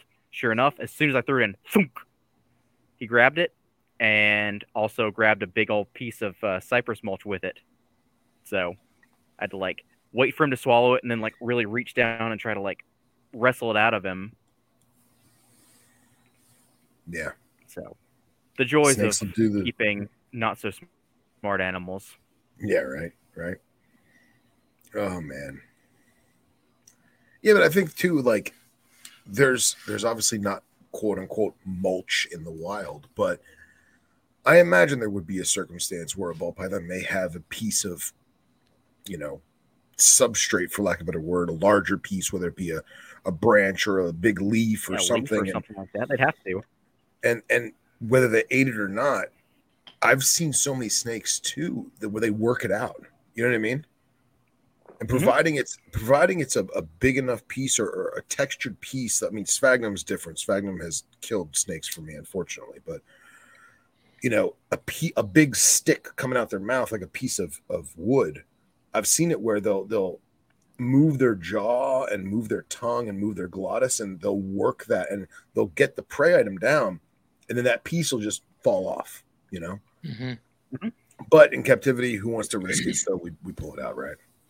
Yeah, I mean, I had that little chondro a couple years ago. I still have that that animal actually. Um, or no, I don't. Uh, Alan Stevens has it. Um, it ate a little piece of. I say a little piece is about the size of a quarter, and you're talking about a, a juvenile chondro. Uh, Yeah. It's bigger than his head. ate a piece of that that paper towel because it had grabbed it, grabbed the mouse, wrapped up the towel. So I tried to pull the towel out, and of course, it's holding onto that thing so hard that it just ripped. Right. And so I just left it be because I was like, it'll get the mouse down, the paper towel fall off, whatever. Of course, I come in, both the paper towel piece and that pinky are gone, and I'm like, cool, this thing's done for. I was like, it's it's done. I left it for a few days. It yacked it back up. I gave it like two weeks off of food, made sure it stayed hydrated. No issues. So Yeah. I figured it was just you know, I was like it sat in it sat in the gut for easily a week. Like the lump was there constantly, and I'm like, surely it's gonna just it's it can't process that, so it's gotta give it back at some point Yeah. and it did you know and i took a picture of it it's you know so i don't it's yeah It happens. That's why i'm weird about uh feeding live on any substrate. Mostly because i don't feel like picking it out of the snake's mouth as it's trying to eat especially chondros their freaking teeth. Oh yeah, yeah. I think uh, my worst thing is is when I had my last spitalaps passed away uh, unknowingly, no idea why, and I I got a hair up my ass, so I necropsied it, and it had a giant mass of rotten sphagnum in its gut, and I guess every single time it ate, it would get a few little pieces of spag, and it would just stay in this one spot in its gut and stay in its stay in the spot and stay in the spot and stay in the spot and the you know the the the digestive stuff would go past the moss and eventually the moss just got so big that it probably got impaction and probably went sepsis mm-hmm. or whatever and that's why I died so now I'm, I'm very very particular about with snakes specifically snakes and, and frogs too where i put the moss i feel like the geckos and lizards are, are pretty good about getting just the bug you know what I mean?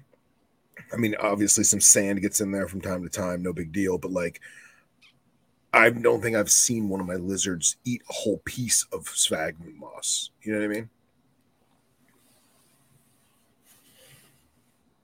Yeah. And I do remember I've got this is why I never use Aspen. Is I have this uh picture, I think it's from a veterinary textbook or something like that. I don't know why I was looking at it. But they did a necropsy on a bobcat that had died and they found out its stomach was just full of wood chips or its lower intestine was full of wood chips. Really? And that's what killed it. Was every time it ate it would eat a little bit of wood chip Interesting. and couldn't pass it. So when they cut it open, and it was like literally just full. It was like a bag of, wow and I'm sure it was pine, pine shavings. So it's just like a bag of pine shavings inside of it. meanwhile they So, cut I've open always- sharks and they've got I've license always been plates afraid of using aspen chips because of that picture. Yeah, but what was the bobcat eating that was in the aspen? Well, it was a zoo bobcat, so I'm sure that they were just Oh, feeding, okay. yeah, bits of Okay. kibble or Mazuri. I don't know what they feed uh, bobcats and zoos, but it was a zoo bobcat that was kept on uh, wood chips, and I'm sure it was not very healthy to begin with. It may have even been like a wildlife rehab center kind of deal, but yeah, just remembering that picture and just how like utterly full of wood chips this thing was is why I just I refuse to use aspen. Partially too because you know I unthaw frozen thawed in water, so when I give my snakes their food, it's wet. So if it fell on top of aspen, aspen's going to stick to it sticks to no it. matter what. Oh yeah. And I'm sure Oh, they can yeah. pass a little bit. It's just that fear of, okay, what if a little bit gets stuck on, and then the next go around, a little bit more gets stuck on, kind of like you're saying with the sphagnum moss. Yeah. Yeah. Exactly. Exactly. I want a bobcat so I can be like Joe Exotic. I'm gonna pick Yeah, the man, you're from smallest. the same place as uh, what's what's that guy's name? Oh, Jeff Lowe. Yeah, The dude from what's the Yeah. name? Jeff Lowe. Yeah, that did crack me up when I watched that. They showed the uh, Driving. Beaufort, South Carolina Yeah. movie theater. Our our county's pride. Hey, it was a nice movie theater. I liked it when I went. And They got didn't really see good you. corn dogs.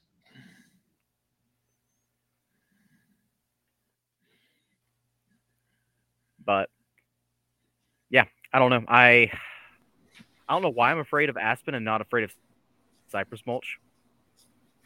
Because I know I could I have the exact same problems with it. I think it's just because the species that I keep on cypress mulch, I usually try to either feed live or you know they're blue tongues and they're eating dog food or whatever I decide to chop up for them.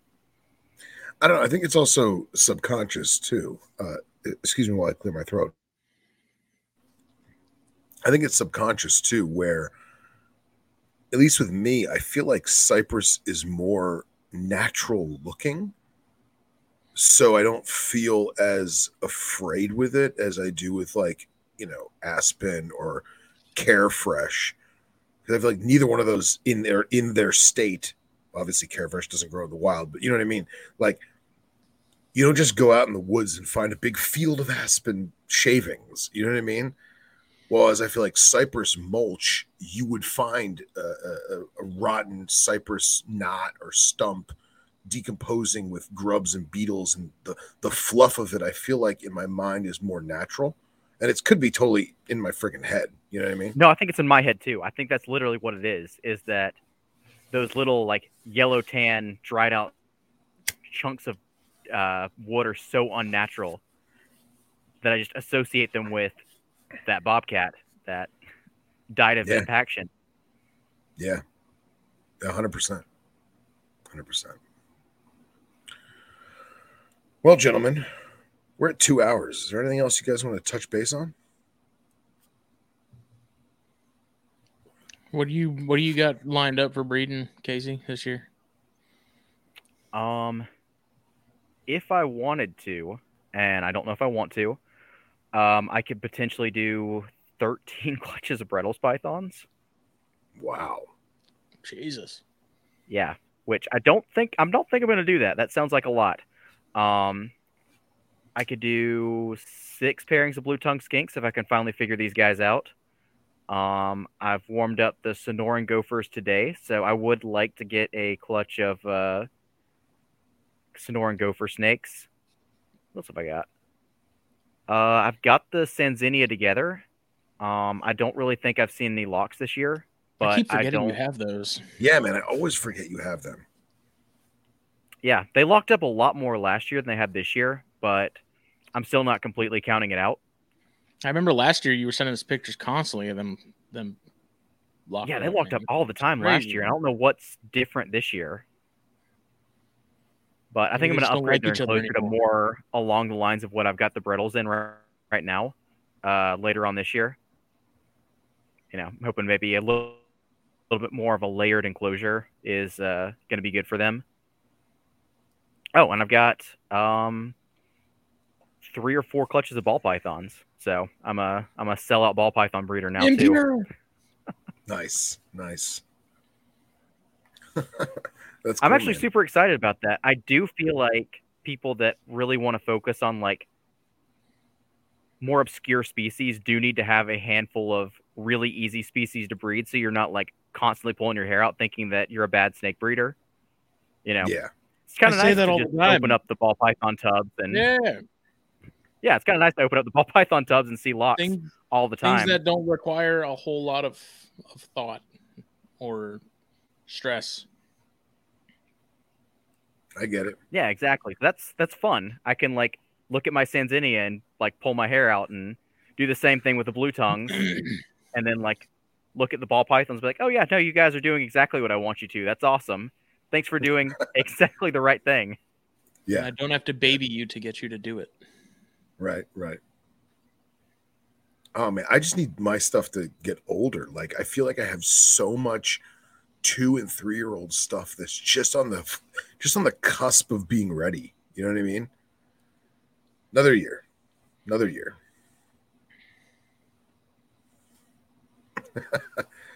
Scott says 13 clutches of fuck that. This was actually the I- first year ever where I had a hundred percent success rate getting them to eat the first time they were ever offered food. I did not have a there's, single- There's worse species to get 13 clutches from, and Yeah. 13 clutches worth of babies out of to have to deal with. Yeah. Yeah, but I, usually like I'll get a clutch of. I've never gotten a clutch of like 35 like some guys seem to do. You know, I hear stories of, oh, my Bredl's laid 45 eggs, and I've I usually get like 18 to 22, something like that. And usually it works out where I get like 17 out of 19 or 17 out of 20 to eat, and there's like, you know, one more you kind of got to like tease it a little bit and it'll go, and then there's like two holdouts. This year I didn't have that, but um, Jeremy Turgan, who uh, Brassman Reptiles, I met him at uh, he's working part time at a local reptile shop now, and he's like, "Man, I've got these eight Bredl's and they're just not eating for me." And I was like, uh, "Give them to me for a little while. I'll get them eating and then I'll give them back to you." So I haven't tried to feed them yet, but I feel like that's going to be like my my punishment for having a really good feeding year with my stuff. Yeah. Is going to be trying to get these these eight little stubborn ones to go. I needed to punish myself a little bit for having too good of a year, you know? Sure, sure. We call it the fucking. oh man. I'm stoked because my little baby telescopus are just eating whatever I put in there now. Hell yeah. I don't, I don't, I don't scent it. I don't tease it. I mean, I'm still feeding live just because they're on it. They're, they're still babies. Why not? Right. But, dude, you hear like this is gonna sound morbid, but you hear the squeak of the of the of the pinky being consumed, but it's so quick now where I'll open the tub and I have all the little um uh toilet paper rolls flattened to make like you know nooks and crannies, and you won't see a snake at all. And I have a deli cup lid in there so that the pinky doesn't get all covered in sand. And I'll put the pinky on there and I'll close the tub and I'll turn around and you'll hear the tweet, tweet, tweet, and I'll turn back and you'll see this snake carrying away the pinky. it's the coolest thing, man. It's morbid, but it's I, I love watching it. Well, thank you, Scott. I'm glad you got to hear it, man.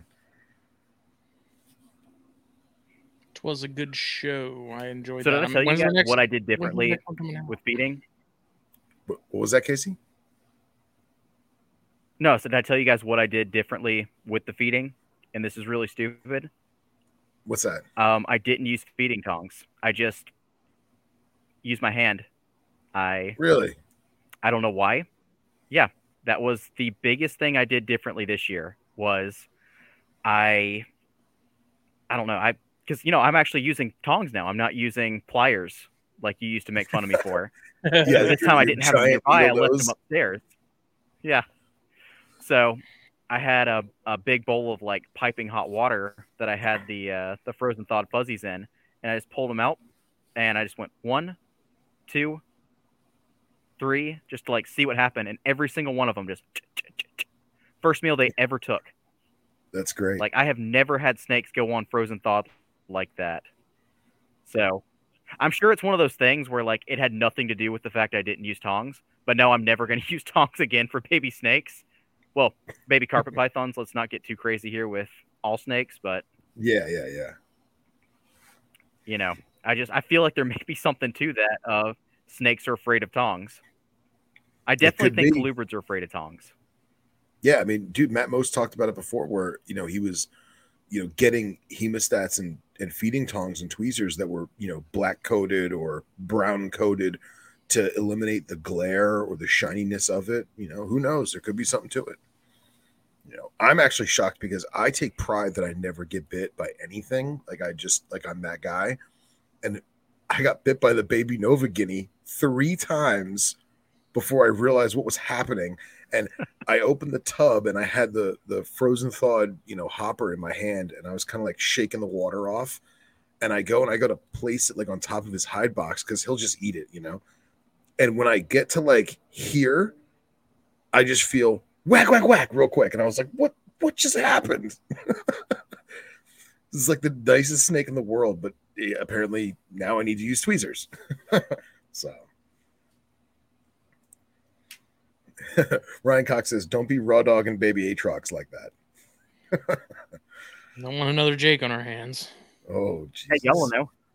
Maybe that's the trick. Maybe that's the trick to every snake. You just gotta You- just You use your don't know, fingers. mate. Oh, Baby God. mambas? Ugh. Yeah, why not? You're not gonna get bit. yeah, right. I was using my fingers and it got me the bicep. uh, How did this happen? right.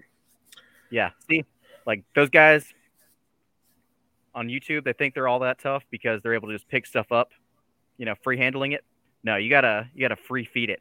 That's that's the new YouTube trend. You heard it here. That is that is gonna get snipped out already- of this podcast. Jesus, We've already Casey. come this far. Why not? Oh, jeez. Well, on that note, Supernatural gentlemen, oh God, Justin, anything else you'd like to add, sir? Nope. Nope. Uh, Casey, THP is back Thursday. We're gonna have Frank Payne and uh, Tim Marks. They're gonna talk about the new leap habitats.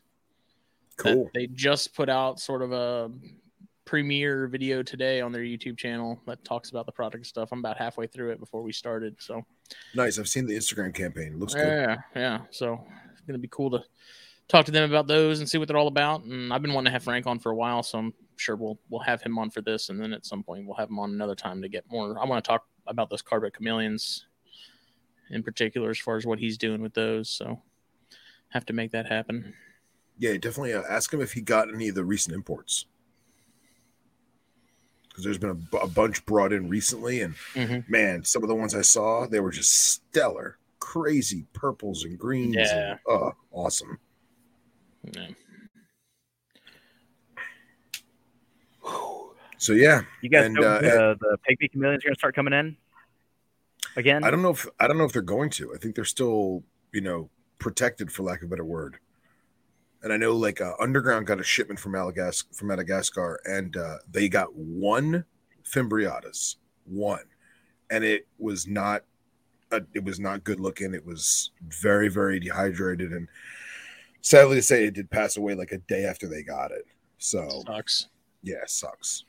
But everyone was enamored with it because it's been so many years since we've got, you know, fresh Fimbriatus and uh, Europrat, Euro, bleh, excuse me, Uroplatus Fimbriatus. And uh, it was bad because some of the guys that worked there, they, they'd never seen one in person. And the, the first time they see it is like this emaciated, horrible animal. I felt so bad for him. But and there's a reason why they only let so many out, you know? Yeah. So Just sucks that they get that far, you know, and they make it all the way to the states Yeah. and they get set up, and then it's like, yeah, I'm done. yeah. So, Yeah, Ugh. I remember when the pygmies were like junk animals that came in. Yeah. Oh yeah. They were Yeah, cheap. they were and like readily fifteen available. bucks a piece, and right Yeah. now, like no one has them. Yeah, I uh, uh, underground got them in one time, and they got a bunch of gravid females, and they all dropped. And uh, I said, I'm gonna get a baby, and I'm gonna feed it fruit flies. and um, on that I- note, I want I will. uh you there. Casey. Casey. Yeah, yeah. Did you have a stroke? what do you? Hey, I'm. You guys good? You all froze for a second. We good now? No, no, you froze. He's moving, but I don't think he can hear us. You guys good? We're yeah, good. no, no, no. You all froze for a second. I was like trying to talk to you, Oh, and now you're frozen again. anyway, we're we're good. We're good. So, Casey, anything you want to say? Signing off.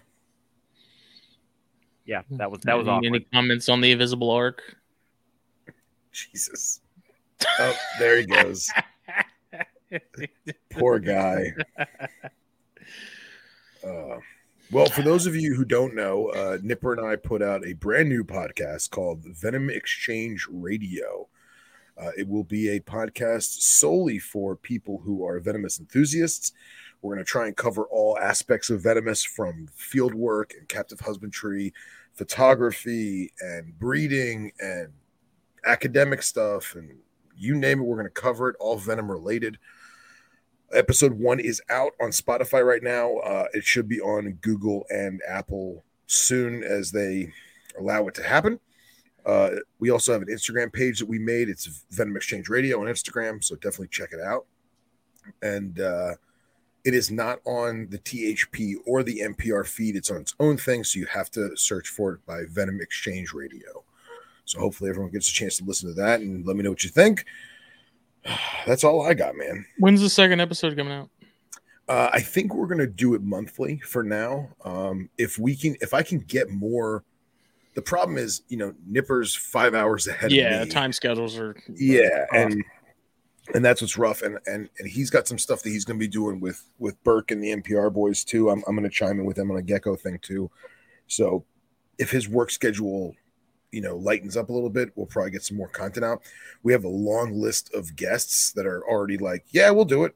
So if I can get more episodes recorded to like play catch up, then maybe we'll do it, you know, two a month, like every Yeah. other week. But as of right now, it's just gonna be once a month. So Word. yeah, man. And uh I don't want to give too many teasers away, but the next episode is our first guest, and uh it involves animals that go bzzz. So definitely uh yes, yes. Wasps and hornets. Wasps. Yes. Um, it definitely does not. It's it's snakes. So Venom Exchange Radio, go check it out, find it, and hopefully it'll be on Google and Apple soon enough. No, this was a good one. I enjoyed it. Very much so. So glad to be back. I man, this last like two or three weeks, it's been rough. I've been itching to get back to, to recording, and uh, that's why that break is good though, because It is. I'm just so amped and ready to ready to be back at it. So yeah, man. Reminds you what you're missing. yeah. Yeah. Um, Puget Sound Pythons.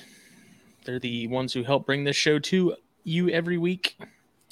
Um, Facebook, Instagram, YouTube, check them out. They just put out a video for their 2021 year in review, which was really good. Um, yeah, good people. Check them out. Once again, follow us anywhere podcasts can be found. Subscribe here on YouTube. Uh, like all that good stuff. Patreon, like I said, we have Patreon, dollar a month, five bucks a month, ten bucks a month, whatever. We have a couple different tiers to choose from if you feel like supporting the show. Your listenership is more than enough, if you ask me. Hundred percent. I agree. And, uh, we also we talked about how we're probably going to try and do a Patreon only raffle where nobody pays extra money for tickets. Just you being in the Patreon gives you a raffle ticket. So uh, as of right now, we're going to iron those details out, and Mhm. uh, and yeah, hopefully And go I've- from there. yeah, and I, I was talking to Billy about shirts um, for the higher tier Patreons too. So Cool. maybe seeing if we can get some ordered and get those those folks hooked up. So, Yeah. Be cool. four and five tier patrons. So, Love it. yep. Everyone have a good evening, good morning, good day, whenever you may be listening to this after the live stream. And uh thank you. THP is coming back Thursday night. We're gonna start posting those, so we're gonna have the video recorded. We're gonna upload the video to YouTube as well, so you can listen to the audio version. The video version, if you like watching the streams instead, will be posted uh, later on on as well. So, or you know, the next day, whatever. So, also planning to put out some more video stuff. You know, not like this, but like what I put out yesterday. Um, talking about you know a brief video on Biak Chondros. Um, had some requests for some Baird's videos and some corn stuff and uh, other goodies like that. And I know Jake has some stuff he wants to start doing as far as like herping and stuff. So hopefully the plan is right now is to start putting more content out on the YouTube channel here. and uh, now that I have decent internet, I actually uploaded that video yesterday and like five minutes, which is unbelievable because before it would have taken like three hours to upload a five minute video. So Oh yeah. it's insane how much better this internet is. So that's to that was a big part and why I really didn't do many videos before is because uploading either at home or at work took forever for a video to get uploaded. So I can imagine. Yeah. Now that that's not an issue, I'm gonna try and put out more. So a lot of stuff. Good stuff. Good stuff. Everyone have a good day, good evening, all that stuff. And if you're listening on your way to work, good morning. See you later. Bye.